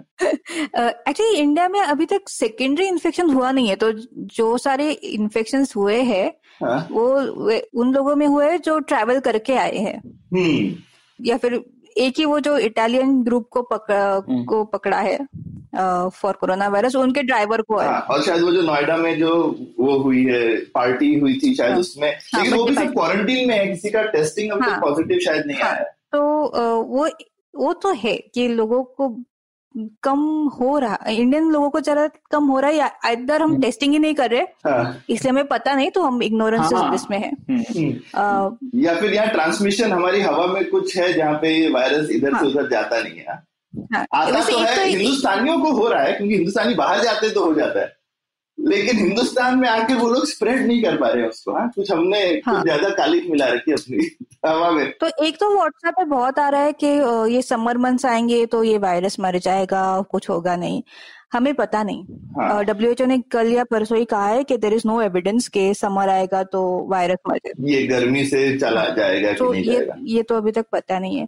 और जो ये गार्लिक खाओ या फिर रसम पियो का जो लॉजिक है, उसका कुछ एविडेंस तो है नहीं कि ये वायरस को रोकेगा। बेसिकली कहते हैं पानी जितना पियो उतना अच्छा रहता है क्योंकि बॉडी डिहाइड्रेट करती है, तो अगर वो पानी चाहे रसम के फॉर्म में चले जाए, सूप के फॉर्म में चले जाए, या नॉर्मल आप कुछ भी बिना मिलाए पानी भी पी ले तो आपको संविधान में ये दिया है कि आपको जो कुछ मानना है वो आप मान सकते हो, बराबर, लिबर्टी ऑफ फेथ है। लेकिन जो WHO ने भी कहा है वो भी फॉलो कीजिए, जो आपको मान्यता करनी है वो करिए, आपकी मान्यता दूसरों पर मत ला दिए।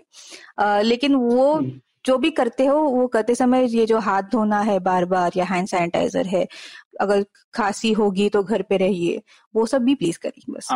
इसमें मैंने टॉपिक चेंज किया, अपने वो मैं जो एक लॉन्ग टर्म इम्पैक्ट वाला था उसमें दो चीजें मैं बोलना चाहता था। एक जो प्लेग हमारे बहुत बड़ा हुआ था यूरोप वगैरह में 1400s वगैरह में, उससे इतनी बड़ी पॉपुलेशन वहां की खत्म हुई थी कि उसके बाद में पूरी ऑलमोस्ट सोसाइटी ही चेंज हो गई थी। तो एक वैसे लॉन्ग टर्म इम्पैक्ट भी होते हैं अगर बहुत ज्यादा लोग मर जाएं, तो एक वो है। और जो स्पेनिश फ्लू है वो हमारे एक्चुअली पब्लिक मेमोरी में दिखता नहीं, हिंदुस्तान में बहुत लोग मरे थे, कहते हैं लोग up to I mean crore से ज्यादा लोग मरे थे शायद। अच्छा हाँ, ये हम लोग अक्सर भुखमरी की बात मैंने सुनी है, लेकिन ये स्पेनिश फ्लू तो मेरे भी मतलब पढ़ने में आया ही नहीं है। हाँ, आई थिंक आई मीन निराला की बायोग्राफी में काफी है, निराला की पूरी फैमिली मर गई थी, सूर्यकांत त्रिपाठी निराला जो कवि उनकी पूरी फैमिली मर गई थी, और वो काफी डिटेल में डिस्क्राइब करते हैं कि कैसे गंगा नदी जो है पूरी की पूरी भरी हुई थी डेड बॉडीज से। बाप रे, अच्छा। इलाहाबाद वगैरह में, इलाहाबाद में थे वो, तो उन्होंने और उनकी पूरी फैमिली, वो उनका काफी दुखदायी एक के बाद एक वो बस सुनते जा रहे हैं कि उनकी फैमिली में एक के बाद एक लोग मरते जा रहे हैं। तो और वो क्योंकि लेखक थे तो उन्होंने बहुत ही संवेदना के साथ लिखा है अपनी वो व्यथा। और उस टाइम पे उस वजह से ये देखिए 1918 की बात है, और हम इवन हम जब पढ़ते हैं भारत का स्वतंत्रता वगैरह उसमें ये आता नहीं है, लेकिन जैसे गांधी जी का पूरा आश्रम बीमार पड़ गया था और गांधी जी खुद उस टाइम पे। अच्छा। और उसकी वजह से इतना लोगों में रोष आया था उस वजह से कि अंग्रेज लोग हमारे लिए कुछ कर नहीं रहे हैं और उन्होंने कुछ किया नहीं। वो पहली बात, क्योंकि उससे पहले तो जो जब अंग्रेज आए थे तो अंग्रेज हमारे पहले वाले शासकों से काफी अच्छा शासन देते थे, काफी लोगों को लगता था कि इनसे तो ये बेहतर है, मतलब जो नॉर्मल लॉ एंड ऑर्डर और ये सब चीजें हैं उनकी बेटर थी काफी लोकल रूलर्स से उस टाइम पे। तो जैसे एक और जो 1857 की बुक मैंने एक बार जो पढ़ी थी, शायद हम किसी फ्यूचर एपिसोड में डिस्कस भी करेंगे, उसमें है कि जब अंग्रेज शासन जहां जहां से जा रहा था या जहां आ रहा था वहां के लोग देख रहे थे कि लॉ एंड ऑर्डर वगैरह में इम्प्रूवमेंट जो आ रहा था, लेकिन ये हेल्थ सर्विसेज वगैरह पहली बार अंग्रेजों के अंडर में खराब हुई तो लोगों को लगा कि ये तो बेकार के रूलर है, जो बेसिक हमको मिलना चाहिए इनसे वो तो मिल नहीं रहा है। तो वो रोष जो है, उसके बाद रॉलेट एक्ट आया और वो रोष की वजह से ही लोग कहते हैं कि इतना बड़ा मोबिलाइजेशन था कि जलियांवाला बाग हुआ। तो वहां पे भी कुछ रिलेशनशिप था इस चीज का। और उस टाइम पे जो ये पॉलिटिकल फोर्सेस बनी, क्योंकि सरकार कुछ नहीं कर रही थी तो सिविल सोसाइटी को लोगों की हेल्प करनी पड़ी। और उससे वो नेटवर्क्स भी बने जो कि पॉलिटिकल फोर्स बन गए, जो कि जिसको बोलते हैं जन आंदोलन बन गया स्वतंत्रता। वो काफी सारे नेटवर्क ये इस स्पेनिश फ्लू की मदद के लिए बने थे। तो वो भी एक बड़ा इम्पैक्ट था और एक काफी बड़ा सेकेंड ऑर्डर इम्पैक्ट जो लोग बोलते हैं कि उसके बाद फर्टिलिटी रेट इंडिया में 20s में बहुत बढ़ गया स्पेनिश फ्लू की वजह से। तो एक बार पॉपुलेशन कम हुई और उसके बाद लेकिन बच्चे बहुत हुए इन 20s। तो एक बूमर जनरेशन बनी 20s की, और उसने एक जिसको बोलते हैं डेमोग्राफिक डिविडेंड उस टाइम का दिया। और देखिए उसके 20 साल के बाद आजादी। नहीं, वही तो एक्चुअली इससे हमें ये सीख मिलती है कि जो ये बीमारियां और ये जो आउटब्रेक्स हैं ये पूरे समाज को हिला देती है और इससे जो गभी गवर्नेंस है, गवर्नेंस का कच्चा चिट्ठा भी खुल सकता है। तो वो दिखता है बिल्कुल बिल्कुल लोगों का रोष वगैरह तो बहुत एकदम। अगर आपकी वीक गवर्नेंस है तो लोगों का गुस्सा आपके ऊपर बहुत भारी तरह से आएगा। और जो ये जो सेकेंड ऑर्डर इम्पैक्ट है, ये जैसे हमने डिस्कस किया, हो सकता है कि एकदम से अमीर लोगों का वर्क कल्चर और गरीब लोगों का वर्क कल्चर में बहुत फर्क आ जाए। हाँ, है ना, ये एक डिवाइड हो सकता है क्योंकि यहाँ पे एक तरीके का, या फिर हो सकता है कि टेक्नोलॉजी इतनी सस्ती, स्मार्टफोन पेनिट्रेशन इतना ज्यादा है कि ऑलमोस्ट सभी लोग इस तरफ मूव कर जाएं और बहुत ही एक सडन शॉक थेरेपी के थ्रू इंडिया जाए। लेकिन इसमें अभी ऑलरेडी रिसेशन चल रहा है तो इंडिया में, तो ये बहुत ही डेंजरस टाइम है मेरे ख्याल से इंडिया के लिए अर्थव्यवस्था के तौर पर भी। बिल्कुल नहीं, और मैं आप दोनों की बात सुन रहा था और आप लोग जब बात कर रहे थे कि भारत में इतना कम क्यों स्प्रेड नहीं है, तो एक स्टैटिस्टिक्स देना चाहूंगा जिसके बाद आप दोनों और सोचिएगा इस पॉइंट पे। तो रजिस्ट्रार जनरल ऑफ इंडिया का स्टैट है कि भारत में सिर्फ 77% मृत्यु ऑफिशियली रजिस्टर्ड है और उनमें से सिर्फ 22% है जो मेडिकली सर्टिफाइड है। तो आप मुझे ये बताइए, जब इतनी कम संख्या में लोग रजिस्टर ही हो रहे हैं, मौत रजिस्टर हो रही है, तो आपको ये कोविड वगैरह तो मिलेगा ही नहीं, मतलब एग्जैक्ट नंबर्स। लेकिन इसमें एक मैं फर्क करूंगा प्रणय, यूजुअली ये जो नंबर है ये अर्बन एरियाज में बहुत हाई होंगे, है ना, क्योंकि हिंदुस्तान में हमारी गवर्नेंस जो है वो अर्बन से रूरल में आते आते खत्म होती जाती है। या सेमी अर्बन। और कोविड क्योंकि एक ग्लोबलाइजेशन का वायरस है ना, जो जैसे स्पेनिश फ्लू भी क्यों ज्यादा फैला था, क्योंकि पूरी दुनिया वर्ल्ड वॉर करने के लिए गई हुई थी यूरोप में, और सारे जो सेना के लोग वापस आए वॉर खत्म होने के बाद, वो पूरी दुनिया में डिजीज ले गए। अच्छा, उस टाइम पे फैला वो इसलिए था पूरी दुनिया, क्योंकि वो उसको बोलते स्पेनिश फ्लू नहीं है, पर हाँ पर वो स्पेन में पहले डिटेक्ट हुआ था, पर इन जनरल वो यूरोप में हुआ, और यूरोप में सारी सेना लड़ रही थी तो सब सैनिकों को हो गया, और फिर सैनिक लड़ाई खत्म होने, अचानक से लड़ाई खत्म होगी, और लड़ाई खत्म होने के बाद सब सैनिक घर वापस गए, और हिंदुस्तान से बहुत सैनिक थे। तो इसीलिए तो अभी भी लोग ट्रैवल के थ्रू, और सबसे पहले दूसरी कंट्री से आना है तो एयर ट्रैवल फास्टेस्ट तरीका है जिससे लोग आ रहे हैं। तो एयर ट्रैवल से आएंगे तो किसी शहर में ही आएंगे ना ब्रदर, सही बात है। और तो ये मुझे लगता है कि एटलीस्ट शहरों में तो है ये वाली चीजें, डिटेक्शन वगैरह होना चाहिए, पर फिर भी नहीं हो रहा है। ये हमको सोचना है, मतलब या तो सही में मतलब हिंदुस्तान की कोई ऐसा भी नहीं बोल सकते आबो हवा, क्योंकि हिंदुस्तान की कोई एक आबो हवा थोड़ी है ना, हर जगह की अलग अलग है। लेकिन ये हो सकता है कि अपनी इम्यूनिटी अच्छी है, because we are in pretty unhygienic conditions anyways. तो हमारे पास में कोई हमारा कोई जुखाम ऐसा है जो कि हमको इसके प्रति रेजिस्टेंट बना के रखा हुआ है। हो सकता है क्या सही में? हो तो सकता, आई मीन अगर इम्यूनिटी ज्यादा होगी तो होगा।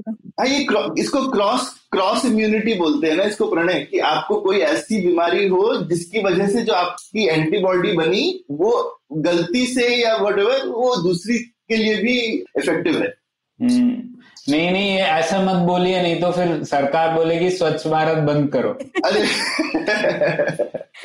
नहीं, वो तो मतलब स्वच्छ भारत होने के फायदे ज्यादा हैं, और ये ऐसे ये तो सब सेकेंड ऑर्डर छोटे कुछ बोलते हैं ना, जैसे अनइंटेंडेड पॉजिटिव इफेक्ट्स भी हो जाते हैं हर चीज के। और ये सब अभी अटकलें हैं, मेरे को लगता है कि और 2 हफ्ते में नंबर वगैरह जो है क्लियर होंगे।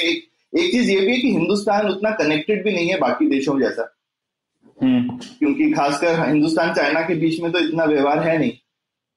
ईरान और चाइना में बहुत सारा वो है इकोनॉमिक, स्पेशली क्योंकि सैंक्शन लगी हुई है ईरान पे। हाँ, तो चाइना के साथ ही है उनके जो भी ताल्लुकात वगैरह है ना।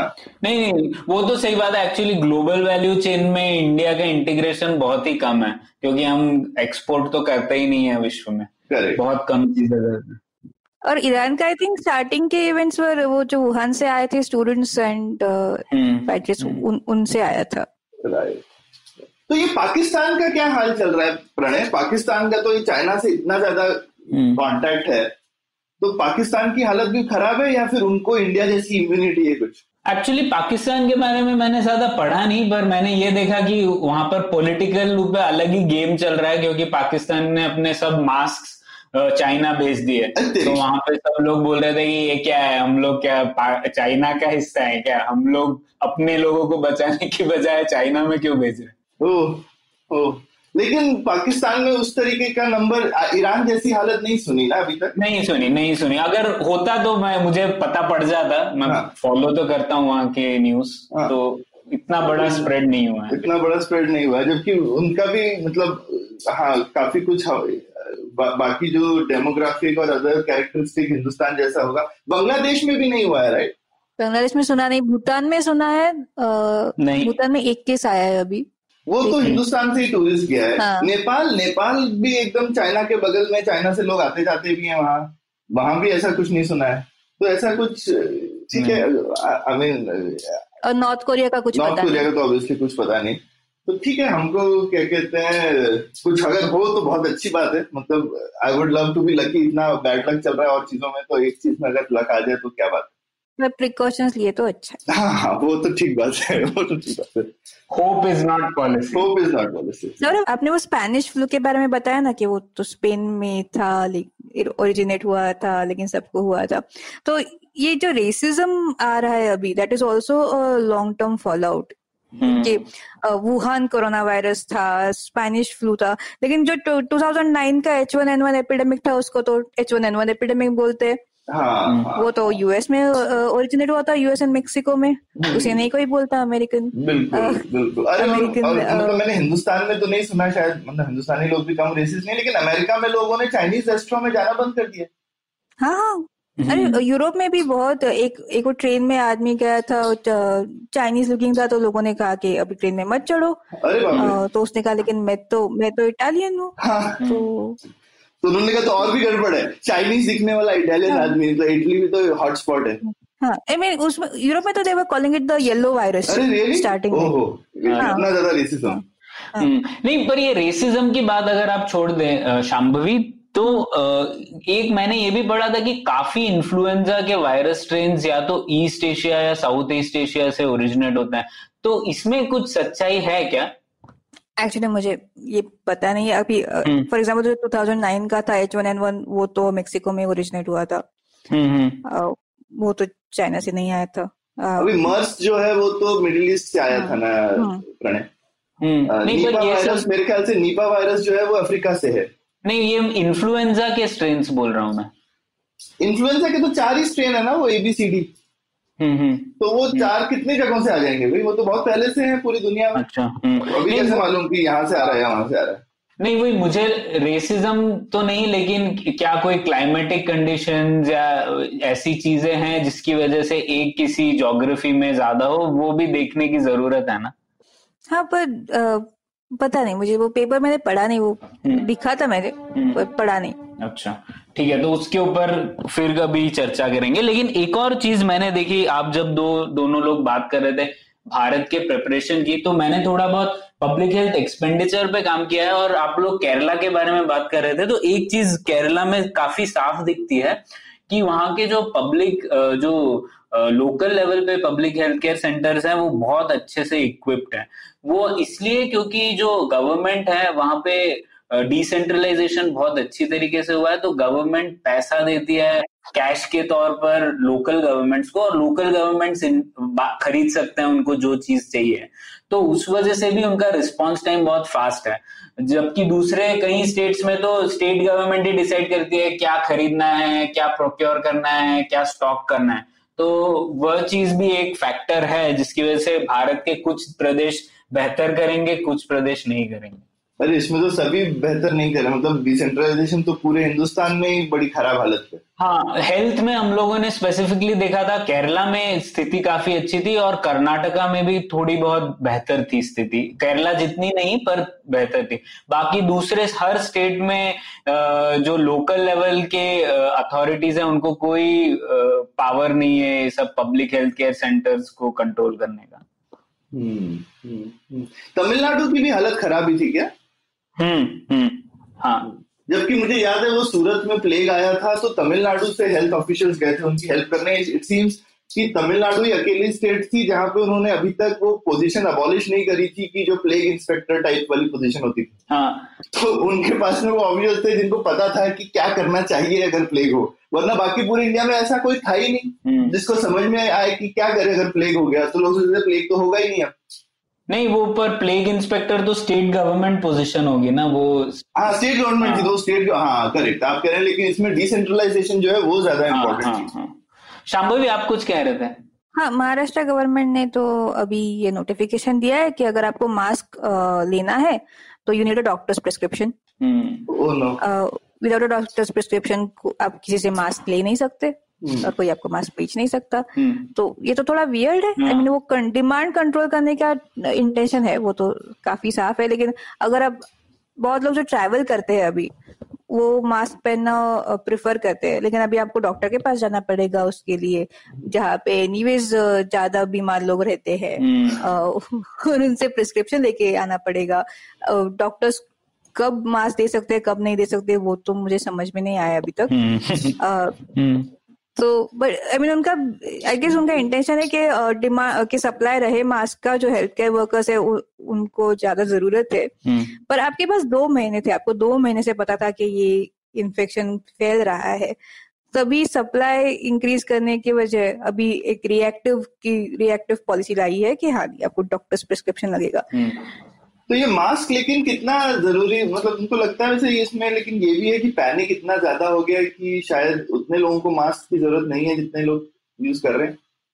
हाँ, तो मास्क वैसे तो आपको इन्फेक्शन होने में उतना इस्तेमाल नहीं होता, वो प्रिवेंशन में, क्योंकि वायरस का पार्टिकल कुछ नैनोमीटर्स का है और जो मास्क है वो 0.3 माइक्रोमीटर का है, वो N95 मास्क है वो तो वो उसके तो पोर साइजेस काफी बड़े हैं, तो वायरस तो उससे अंदर जा सकता है। मास्क पहनने के फायदे ये है कि आप खुद अपना हाथ नाक या मुंह पर ज्यादा नहीं लगाओगे, हाँ। तो उससे थोड़ा कांटेक्ट कम होगा। तो फिर उसके लिए आपको N95 क्या सस्ता मास्क भी हो तो चलेगा, चल जाएगा। अभी कुछ सस्ता मास्क रहा नहीं, वो जो सर्जिकल मास्क आता था वो 60 पैसे में बनता है, 1-2 रुपए में बिकता था, अभी 20 रुपए में बिक रहा है। N95 जो 35-40 रुपीज में बनता है, 50 रुपए में बिकता था, अभी 200, 600, 1000 ऐसे बिक रहा है। वाह, मेरे पास भी है, मैंने उसे तिजोरी में बंद करके रखा है। तो इससे बेसिकली अच्छा है कि लोग शायद खुद ही ज्यादा कॉन्शियस हो जाए। काफी मुश्किल होता है कि आप अपना मुंह, हम एकदम अनजाने ही अपना मुंह आंख नाक टच करते रहते हैं रेगुलरली, पर अगर थोड़े कॉन्शियस हो जाए तो शायद अपने आप ही कम हो जाए। आप कम टच कीजिए और जब भी कहीं घर से बाहर जाए तो उसके बाद हाथ पाथ धो लीजिए। ये बेसिक सभी लोग बोल रहे हैं, तो हम भी अपने लिसनर्स को बता दें, भाई हाथ जो है धोना अच्छी चीज है। और अगर कोई नॉर्मल साबुन से धो लीजिए, कोई बाकी कोई बहुत कॉम्प्लिकेटेड चीज की जरूरत नहीं है। नॉर्मल साबुन से चल जाएगा, हैंड सैनिटाइजर की कोई जरूरत नहीं है, नॉर्मल साबुन से धोया तो भी चल जाएगा। अगर कोई खांस रहा है तो उससे 3 फुट दूरी पे रहिए। तो उतना काफी, ऐसा नहीं है कि आपको कमरा छोड़ के भाग जाने की जरूरत है। नहीं, शांभवी इसी से जुड़ा हुआ सवाल है कि ऐसे भारत में कोई हमारे स्वभाव है क्या, हमारे हरकतें जो इन्फेक्शंस को बढ़ा सकती हैं जनरली, क्योंकि जैसे सफाई वगैरह कम है तो उस वजह से भी स्प्रेड तो ज्यादा ही होता होगा। हाँ, कूड़ा कचरा रास्ते पे फेंका रहता है, पेशाब करते हैं, थूकते हैं रास्ते पे। तो ये जो कोरोना वायरस है वो तो कौन से बॉडी फ्लूइड्स में आ रहा है वो भी अभी ढूंढ रहे हैं, क्योंकि वो उस तरह से भी स्प्रेड हो सकता है ऑन द सरफेस। तो ऐसे ही नहीं कि खाली आपने खांसी होगी तो ही स्प्रेड होगा। तो ये सब चीजें अभी संभालना पड़ेगा। और ये कोविड की वजह से एक्चुअली थोड़ा लोग घबरा गए हैं, तो थोड़ा अवेयरनेस है। लेकिन जो सीजनल फ्लू है फॉर एग्जाम्पल, उसके लिए भी ये लागू हो सकता है कि अगर हम थोड़ी और सफाई करेंगे तो ये सब बाकी के इन्फेक्शंस भी कम हो जाएंगे। तो ओवरऑल प्रणय, जो नॉर्मल फ्लू है उसी से कुछ 6-7 लाख लोग तो साल के मरते ही हैं। और अगर उसका वैक्सीन है, ऐसा नहीं कि उससे कोई कम मरते हैं। उसका वैक्सीन है लेकिन लोग लेते नहीं है। ठीक है, नहीं तो वैक्सीन से मुझे ये सवाल आया शांभवी, सरकार क्या कर सकती है इन्फेक्शन या आउटब्रेक से जूझने के लिए, और हमारे पास क्या ऑप्शंस हैं? एक तो क्या करना चाहिए, क्या कर रहे हैं वो तो अलग बात है, पर लेकिन आपको क्या लगता है इसका एडिक्वेट रिस्पॉन्स क्या होना चाहिए? अभी आपने ये तो सुना होगा कि वो चाइना में वो 1000 बेड का हॉस्पिटल बनाया उन्होंने 10 दिन में। वो फुल 24/7 कैमरा लगाए थे, आप देख सकते हो। अगर आपको एक्चुअल इन्फेक्शन रोकना है तो आपको डायग्नोसिस पे ध्यान देना चाहिए। ये हॉस्पिटल्स बनाना है इतना, ये इज अ साइन कि आप फेल हो गए टू डिटेक्ट अर्ली। और अगर आप फेल हो गए हो तो वो कितना स्प्रेड होगा वो आपके कंट्रोल के बाहर है। तो what we have to do is early diagnostics. जो नीपा में हमें दिखा था 2018 में कि they diagnose it with the second patient. When the second patient came in they were like, कुछ तो गड़बड़ है। And there was a protocol in place to diagnose it. तो हमारे diagnostic capabilities are very very poor. जो reach outreach है वो भी काफी poor है, क्योंकि सब कुछ पहले NIV से जाना पड़ता है। और वो पुणे में है तो थोड़ा टाइम लगेगा सैंपल पहुंचने में। ये टेस्टिंग में ही एक दिन लगता है, कुछ घंटे लगते हैं। अभी तो 35 पेशेंट्स है तो ठीक है, लेकिन अगर आउटब्रेक बहुत बढ़ता है तो NIV का कैपेबिलिटीज तो खत्म हो जाएगा वेरी इजीली। तो दैट वो जो पाइपलाइन है फॉर डायग्नोस्टिक वो इम्प्रूव करना है। दूसरा, पब्लिक एंगेजमेंट बहुत बुरी है। लोगों को कोरोना वायरस क्या है, वो कहाँ से आया है, बहुत लोगों को नहीं पता। तो स्पेशली जो गांव में है वो, तो पब्लिक एंगेजमेंट लोकल लैंग्वेजेस में बढ़ाना बहुत जरूरी है।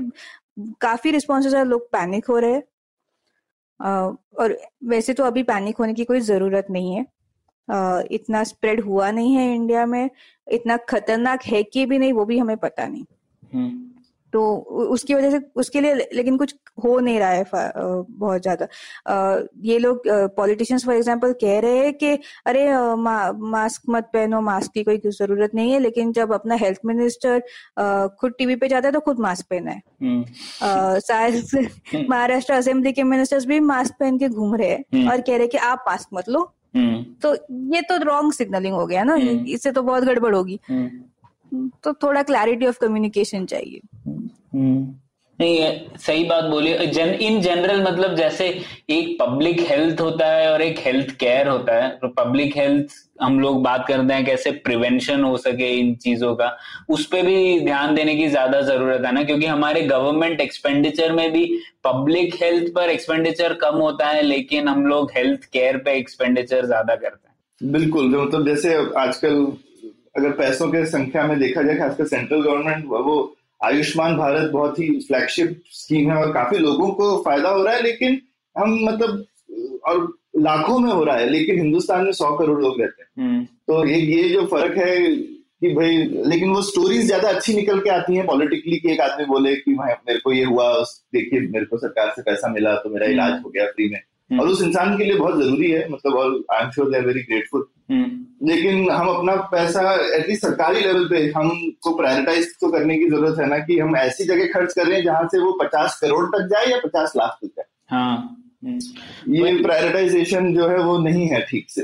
बिल्कुल, तो प्रिवेंशन की तरफ ज्यादा एक्सपेंडिचर होने की जरूरत है, जो कि अभी तक नहीं है। और क्योंकि ये सब एपिसोडिक होता है ना, जैसे आज कोरोना वायरस है, फिर और कुछ सालों बाद और कोई ऐसा इन्फेक्शन होगा, तो क्योंकि एपिसोड नहीं, तो एनुअल एपिसोड भी है ना, वो ईस्टर्न यूपी गोरखपुर में तो वो एन्सेफेलाइटिस होता ही रहता है। हाँ, हाँ।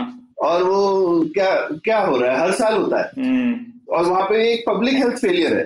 वो तो मिसडायग्नोस भी होता है। एक बार तो वो बच्चों ने लीची फ्रूट खाया था इसलिए एन्सेफेलाइटिस हुआ था, और डॉक्टर्स को लगा कि वो जापानीज एन्सेफेलाइटिस है, और कुछ 100 बच्चे मर गए before they could figure out क्या हो रहा है, ये है क्या। तो ये तो कैसी बड़ी ट्रेजेडी है, राइट, कि मतलब, और लेकिन 100 बच्चे मर गए तो एक स्टैटिस्टिक्स बन जाता है, लेकिन फिर आप पोस्टर पे, लेकिन आपने 100 लोगों को आपने मे बी बाईपास सर्जरी के लिए पैसे अलग से दे दिए, तो फिर आप लगा सकते हैं ना कि देखिए सरकार लोगों के लिए कितना काम कर रही है। एक चीज मुझे लगता है जो होनी चाहिए वो वर्किंग विद रिलीजियस ग्रुप्स है, क्योंकि अभी पिछले हफ्ते ही हम मेरी फैमिली के साथ तिरुपति गई थी।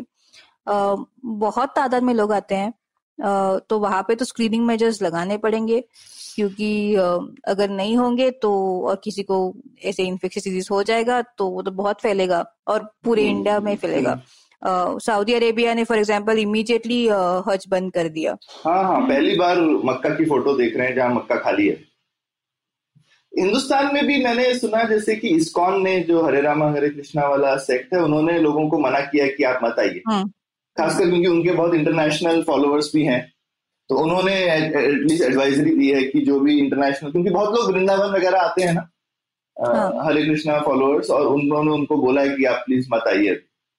और इनकी अगर आपका रिलीजियस हेड आके बोलता है कि प्लीज आप हाथ धो, आप मास्क पहनो या ना पहनो, व्हाटएवर, लोग सुनेंगे। तो इनके साथ काम करना might actually be useful। हमारे पीएम ही बोल दे तो काफी है, उनके रिलीजन के काफी फॉलोअर्स हैं।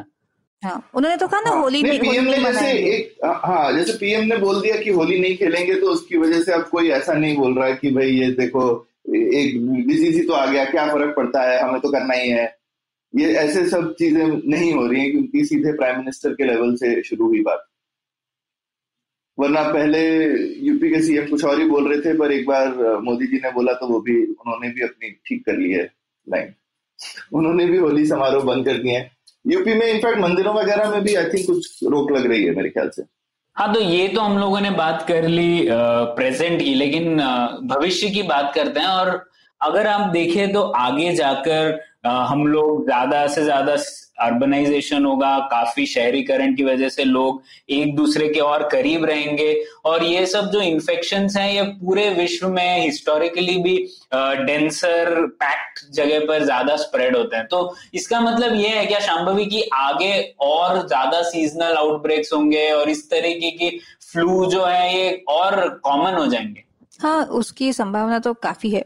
एक तो आपने जैसे कहा वो शहरीकरण की वजह से, दूसरे हर टाइम आपको एक वायरस आता है, वो म्यूटेट होगा तो वो वापस आ सकता है, और ज्यादा जैसे एंक्रोच कर रहे हम लोग ऑन वाइल्ड लाइफ, तो वो जूनोटिक डिजीजेस जो है उनकी भी संख्या बढ़ सकती है। तो इस सब की वजह से अभी ये आउटब्रेक्स आना ज्यादा होंगे, ऐसी संभावना तो है। इसमें प्रणय एक और जो एंगल मुझे दिखता है वो है अथॉरिटेरियन रेजिम्स का, जो थोड़ी सी ज्यादा तानाशाह जगह है उनको। मुझे लगता है वो तानाशाही तो दुनिया में एटलीस्ट लोगों में बहुत ही उत्सुकता तो है कि और बढ़े, और उसके लिए काफी सपोर्ट है। और मुझे लगता है ये जो दोनों कॉम्बिनेशन है ये और डेडली है, क्योंकि जैसा हमने केरला का एग्जांपल लिया, डिसेंट्रलाइजेशन जो है वो सबसे बड़ा वेपन है अगेंस्ट आउटब्रेक, क्योंकि जहां होता है वहीं पकड़ लो तो उसके बाद आगे बढ़ेगा नहीं। लेकिन अदरवाइज हर लोग ऊपर देखते हैं कि यार मैं ये बोलने से पहले कि कोई नई खतरनाक चीज आ गई है आका से पूछ लूं। तो वुहान में एक्चुअली ये हुआ था, तो जब वुहान में पहले डॉक्टर्स को पता चला कि अरे कुछ तो नया दिख रहा है, तो जब उन्होंने पहले रिपोर्ट किया तो बीजिंग ने कहा कि नहीं कुछ ऐसे नहीं है, they stopped all kind of, वो पकड़ लिया डॉक्टर को, वो डॉक्टर जो बाद में कोई तो बोलेगा ना कि आप ऐसा बोल के चाइना की इमेज खराब कर रहे हो, है जैसे एंटी नेशनल हो आप, तो उनको जेल में डाल दिया, आप कैसे बेइज्जती कर रहे हो, कुछ खराब कैसे बोल सकते हो आप। लेकिन उनका एक प्रोसेस था वो तो और भी अलग है। तो अगर जब उन्हें पता चला कि अभी कुछ तो नया है और उन्हें डायग्नोसिस चालू किया, तो स्टार्टिंग के 2 हफ्ते लोकल हॉस्पिटल में 2 टेस्ट होते थे कि एक्चुअली कोरोना वायरस है कि नहीं, और फिर वो बीजिंग भेजा जाता था रिपोर्ट और सैंपल। फिर बीजिंग ने, अगर बीजिंग में उनकी एक ऑल पावरफुल कमिटी है, उन्होंने अगर कहा कि हाँ ये आप पब्लिक को बताओ कि अभी ये कोरोना वायरस का केस है, तो ही बताया जाता था। तो इसकी वजह से तो काफी टाइम उसमें बीत गया, तो बहुत स्प्रेड हो गया डिजीज, क्योंकि किसी को पता ही नहीं था। तो शुरू में 1-2 महीने तो काफी, तो ये मुझे लगता है एक एग्जाम्पल भी है, क्योंकि खासकर हिंदुस्तान में बहुत चाइना के चहते हैं कि भाई हमें भी वैसा हो जाना चाहिए वगैरह वगैरह। मतलब ठीक है, ये चीजें शॉर्ट टर्म में अच्छी हैं, लेकिन इनके ये ऐसे बड़े बड़े घातक परिणाम भी हैं, जहाँ पे आप अगर सेंट्रलाइज करें पावर और एक आका बना के रखें और ये सब करें, तो आप ओवरऑल एज ए सोसाइटी जो स्ट्रेंथ है हिंदुस्तान की वो कम होती है। नहीं, ये तो अच्छी बात की आप दोनों ने। तो इसका एक और जो नतीजा ये निकलता है कि क्योंकि इस शहरीकरण वगैरह की वजह से और जैसे वाइल्ड लाइफ एनक्रोचमेंट की वजह से इस टाइप के आउटब्रेक्स बढ़ेंगे, इसका ये एक और कारण है कि सरकार को पब्लिक हेल्थ पर ध्यान देने की बहुत जरूरत है, क्योंकि इन चीजों को काउंटर सिर्फ सरकारी एक्सपेंडिचर ही कर पाएगा। प्रिवेंशन के लिए, रिसर्च के लिए और कोई नहीं कर सकता है। हाँ, और वो प्राइवेट आप सिर्फ डॉक्टर का होना जरूरी नहीं है इसके लिए। एक और भी एक फर्क है कि हम जब भी हेल्थ सोचते हैं तो सिर्फ सोचते हैं डॉक्टर, लेकिन पब्लिक हेल्थ ऑफिशियल्स बहुत जरूरी हैं, जो कि अच्छे ब्यूरोक्रेट्स जो कि ट्रेंड हों पब्लिक हेल्थ में, और public health as a speciality होना, ये सब बहुत ही जरूरी चीजें हैं। और डेटा भी सौरभ, जैसे डेंगू के बारे में हम लोग हर साल बात करते हैं, लेकिन डेंगू का हमारे पास डेटा ही नहीं अवेलेबल रहता कि, क्योंकि अगर डेंगू का हमें स्रोत पता पड़ जाए कि ठीक है इस तालाब की वजह से स्प्रेड हो रहा है डेंगू, तो जल्दी से हम लोग उसे रोक पाएंगे, लेकिन वह डेटा ही अवेलेबल नहीं रहता हमारे पास। हाँ, वहां पे भी मैंने देखा काफी ब्यूरोक्रेसी है, आपको आई मीन सरकार के थ्रू हॉस्पिटल्स डायरेक्टली पब्लिश नहीं कर सकते ये सब नंबर्स, आपको सरकार को देना। तो ये काफी पॉलिसी के तौर पे हम पब्लिक हेल्थ को अगर एज ए स्पेशलाइजेशन देखें rather than disease I mean curative stance से ही सिर्फ, तो आई मीन उसमें बहुत कुछ करने की जरूरत है। और इसमें ये सब चीजें मिलकर आती हैं कि डिसेंट्रलाइजेशन, डेमोक्रेसी और सब चीजें जो है ये इम्पोर्टेंट है। ईरान मुझे अच्छा एग्जांपल दिखता है जो अथॉरिटेरियन और इनकॉम्पिटेंट है, एटलीस्ट चाइना अथॉरिटेरियन और कॉम्पिटेंट है, तो इसीलिए ईरान में और ज्यादा प्रॉब्लम दिख रही है, क्योंकि वो भी एक एग्जाम्पल है, वहां पे इतना बड़ा प्रॉब्लम चल रहा है, तो वो भी उसी तरीके की तानाशाह रेजिम है। बिल्कुल। और शांभवी, आप तो काम भी कर रहे हैं इसके ऊपर, इन्फेक्शियस डिजीज के ऊपर कैसे काउंटर करना चाहिए, तो आप कुछ कहना चाहेंगे इस पर? कहना तो इतना है कि जो आपने पॉइंट्स बोले डिसेंट्रलाइजेशन के, वो बहुत ही इम्पोर्टेंट है। जो नीपा का उदाहरण हमारे सामने है, जिस रेट से स्टेट गवर्नमेंट ने काम किया है और जो ट्रांसपेरेंट वे में काम किया, ऐसे नहीं कि किसी को पता नहीं था, सबको पहले से पता था कि कुछ तो न्यू डिजीज आया है, शोध कर रहे हैं, वो बहुत ही अच्छा था, उससे पैनिक नहीं फैला उतना, लोगों को लग रहा था कि गवर्नमेंट के कंट्रोल में है, और उन्होंने बहुत ही अच्छी तरह से उसको एक्चुअली क्वारंटीन करके पकड़ लिया था। तो ये बहुत जरूरी है। पैसे तो मैं तो 3 साल से रिसर्च में रही हूँ इंडिया में, मुझे कोई अपेक्षा नहीं है कि स्टेट गवर्नमेंट या यूनियन गवर्नमेंट ज्यादा पैसे खर्च करेगी। रिसर्च पे बहुत ही कम खर्च होता है, और सब गवर्नमेंट आके कहते हैं कि हाँ हम ये डबल करेंगे, हमें ज्यादा करेंगे, लेकिन एंड में होता तो है नहीं। तो आई थिंक अभी सोसाइटी के ऊपर रिस्पॉन्सिबिलिटी आई है, हमें ही कुछ करना पड़ेगा, एटलीस्ट ज्यादा एंगेजमेंट, ज्यादा अवेयरनेस, ताकि हम आखिर होने वाला हमें को है तो हमें ही ना स्प्रेड हो, इसलिए थोड़ा ज्यादा अवेयरनेस करने की जरूरत है। नहीं मेरा बहुत ही पेसिमिस्टिक व्यू है गवर्नमेंट। नहीं, हम लोग आशा करते हैं आपके रिसर्च की वजह से सरकारी तौर पर भी कुछ फर्क पड़ेगा, और हमारी अपेक्षाओं की आपने बात की, हमारी अपेक्षा भी सरकार से पब्लिक हेल्थ की और मुड़ेगी, ना कि सिर्फ हेल्थ केयर और क्यूरेटिव मेजर्स की ओर। तो वो जो हैदराबाद में केस पकड़ा था अभी कोविड-19 का, वो पता चला कि वो बैंगलोर से गए थे हैदराबाद, उसके बाद अभी बैंगलोर में क्या करना चाहिए इसके ऊपर बैठक होनी थी, लेकिन हमारे स्टेट हेल्थ मिनिस्टर तो अपनी बेटी की शादी में बिजी थे, तो वो तो आई थिंक वो मीटिंग थोड़ी डिले हो गई है, ऐसे कुछ रिपोर्ट्स में तो आया है कि वो तो शादी में गए। तो इसलिए मुझे कोई अपेक्षा नहीं रहती। नहीं शांभवी, आप इतने हतोत्साहित मत होइए। और मुझे लगता है कि ये सोचना कि ठीक है सरकार से निराशा तो बहुत लोगों को है, लेकिन अपने हाथ में लेने का ये मतलब है कि हमें सरकार पे प्रेशर और डालना चाहिए, क्योंकि उसका कोई उपाय और है नहीं, हम कुछ कर नहीं सकते बिना पब्लिक हेल्थ एक्सपेंडिचर वगैरह के। तो लोगों को जागरूक होके हमको और पेस्टर करना चाहिए और ज्यादा चिल्लाना चाहिए सरकार को, और एक आवाज में बोलना चाहिए कि भैया ये चीज इम्पोर्टेंट है हमारे लिए। एटलीस्ट डेमोक्रेसी में एक चीज है, लोग अगर एक साथ बोलते हैं कि ये चीज इतनी इम्पोर्टेंट है कि इसकी वजह से मैं आपको वोट नहीं दूंगा, तो लोग सुनते हैं। ठीक है, तो ये हमको करना चाहिए कि ये ऐसी चीजें अगर आपने नहीं करी तो अगली बार आपको हम वोट नहीं देंगे और आपके घर में आकर के धरने वरने भी दे देंगे अगर ज्यादा किया तो। हाँ, तो आशा है कि ये जो कोविड-19 वाला जो किस्सा है उसकी वजह से हम लोग भी इसके बारे में और सोचेंगे और इस तरह की डिमांड्स करेंगे सरकार से। तो इसी बात पर ये पुलियाबाजी खत्म करते हैं। शुक्रिया आप दोनों का। शुक्रिया। उम्मीद है आपको भी मजा आया। यह पॉडकास्ट संभव हो पाया है तक्षशिला इंस्टीट्यूशन के सपोर्ट के कारण। तक्षशिला पब्लिक पॉलिसी में शिक्षा और अनुसंधान के लिए स्थापित एक स्वतंत्र संस्था है। आप दुनिया के किसी भी कोने में हो, आपकी उम्र कुछ भी हो, अगर आप पब्लिक पॉलिसी, विदेश नीति या टेक्नोलॉजी गवर्नेंस में रुचि रखते हैं तो तक्षशिला की वेबसाइट takshashila.org.in पर उनके कोर्सेज को जरूर चेक कीजिए। और अगर आप पुलियाबाजी में शामिल होना चाहते हैं तो हमसे कनेक्ट कीजिए puliyabazi@gmail.com पर या फिर @puliyabazi ट्विटर पर। शुक्रिया।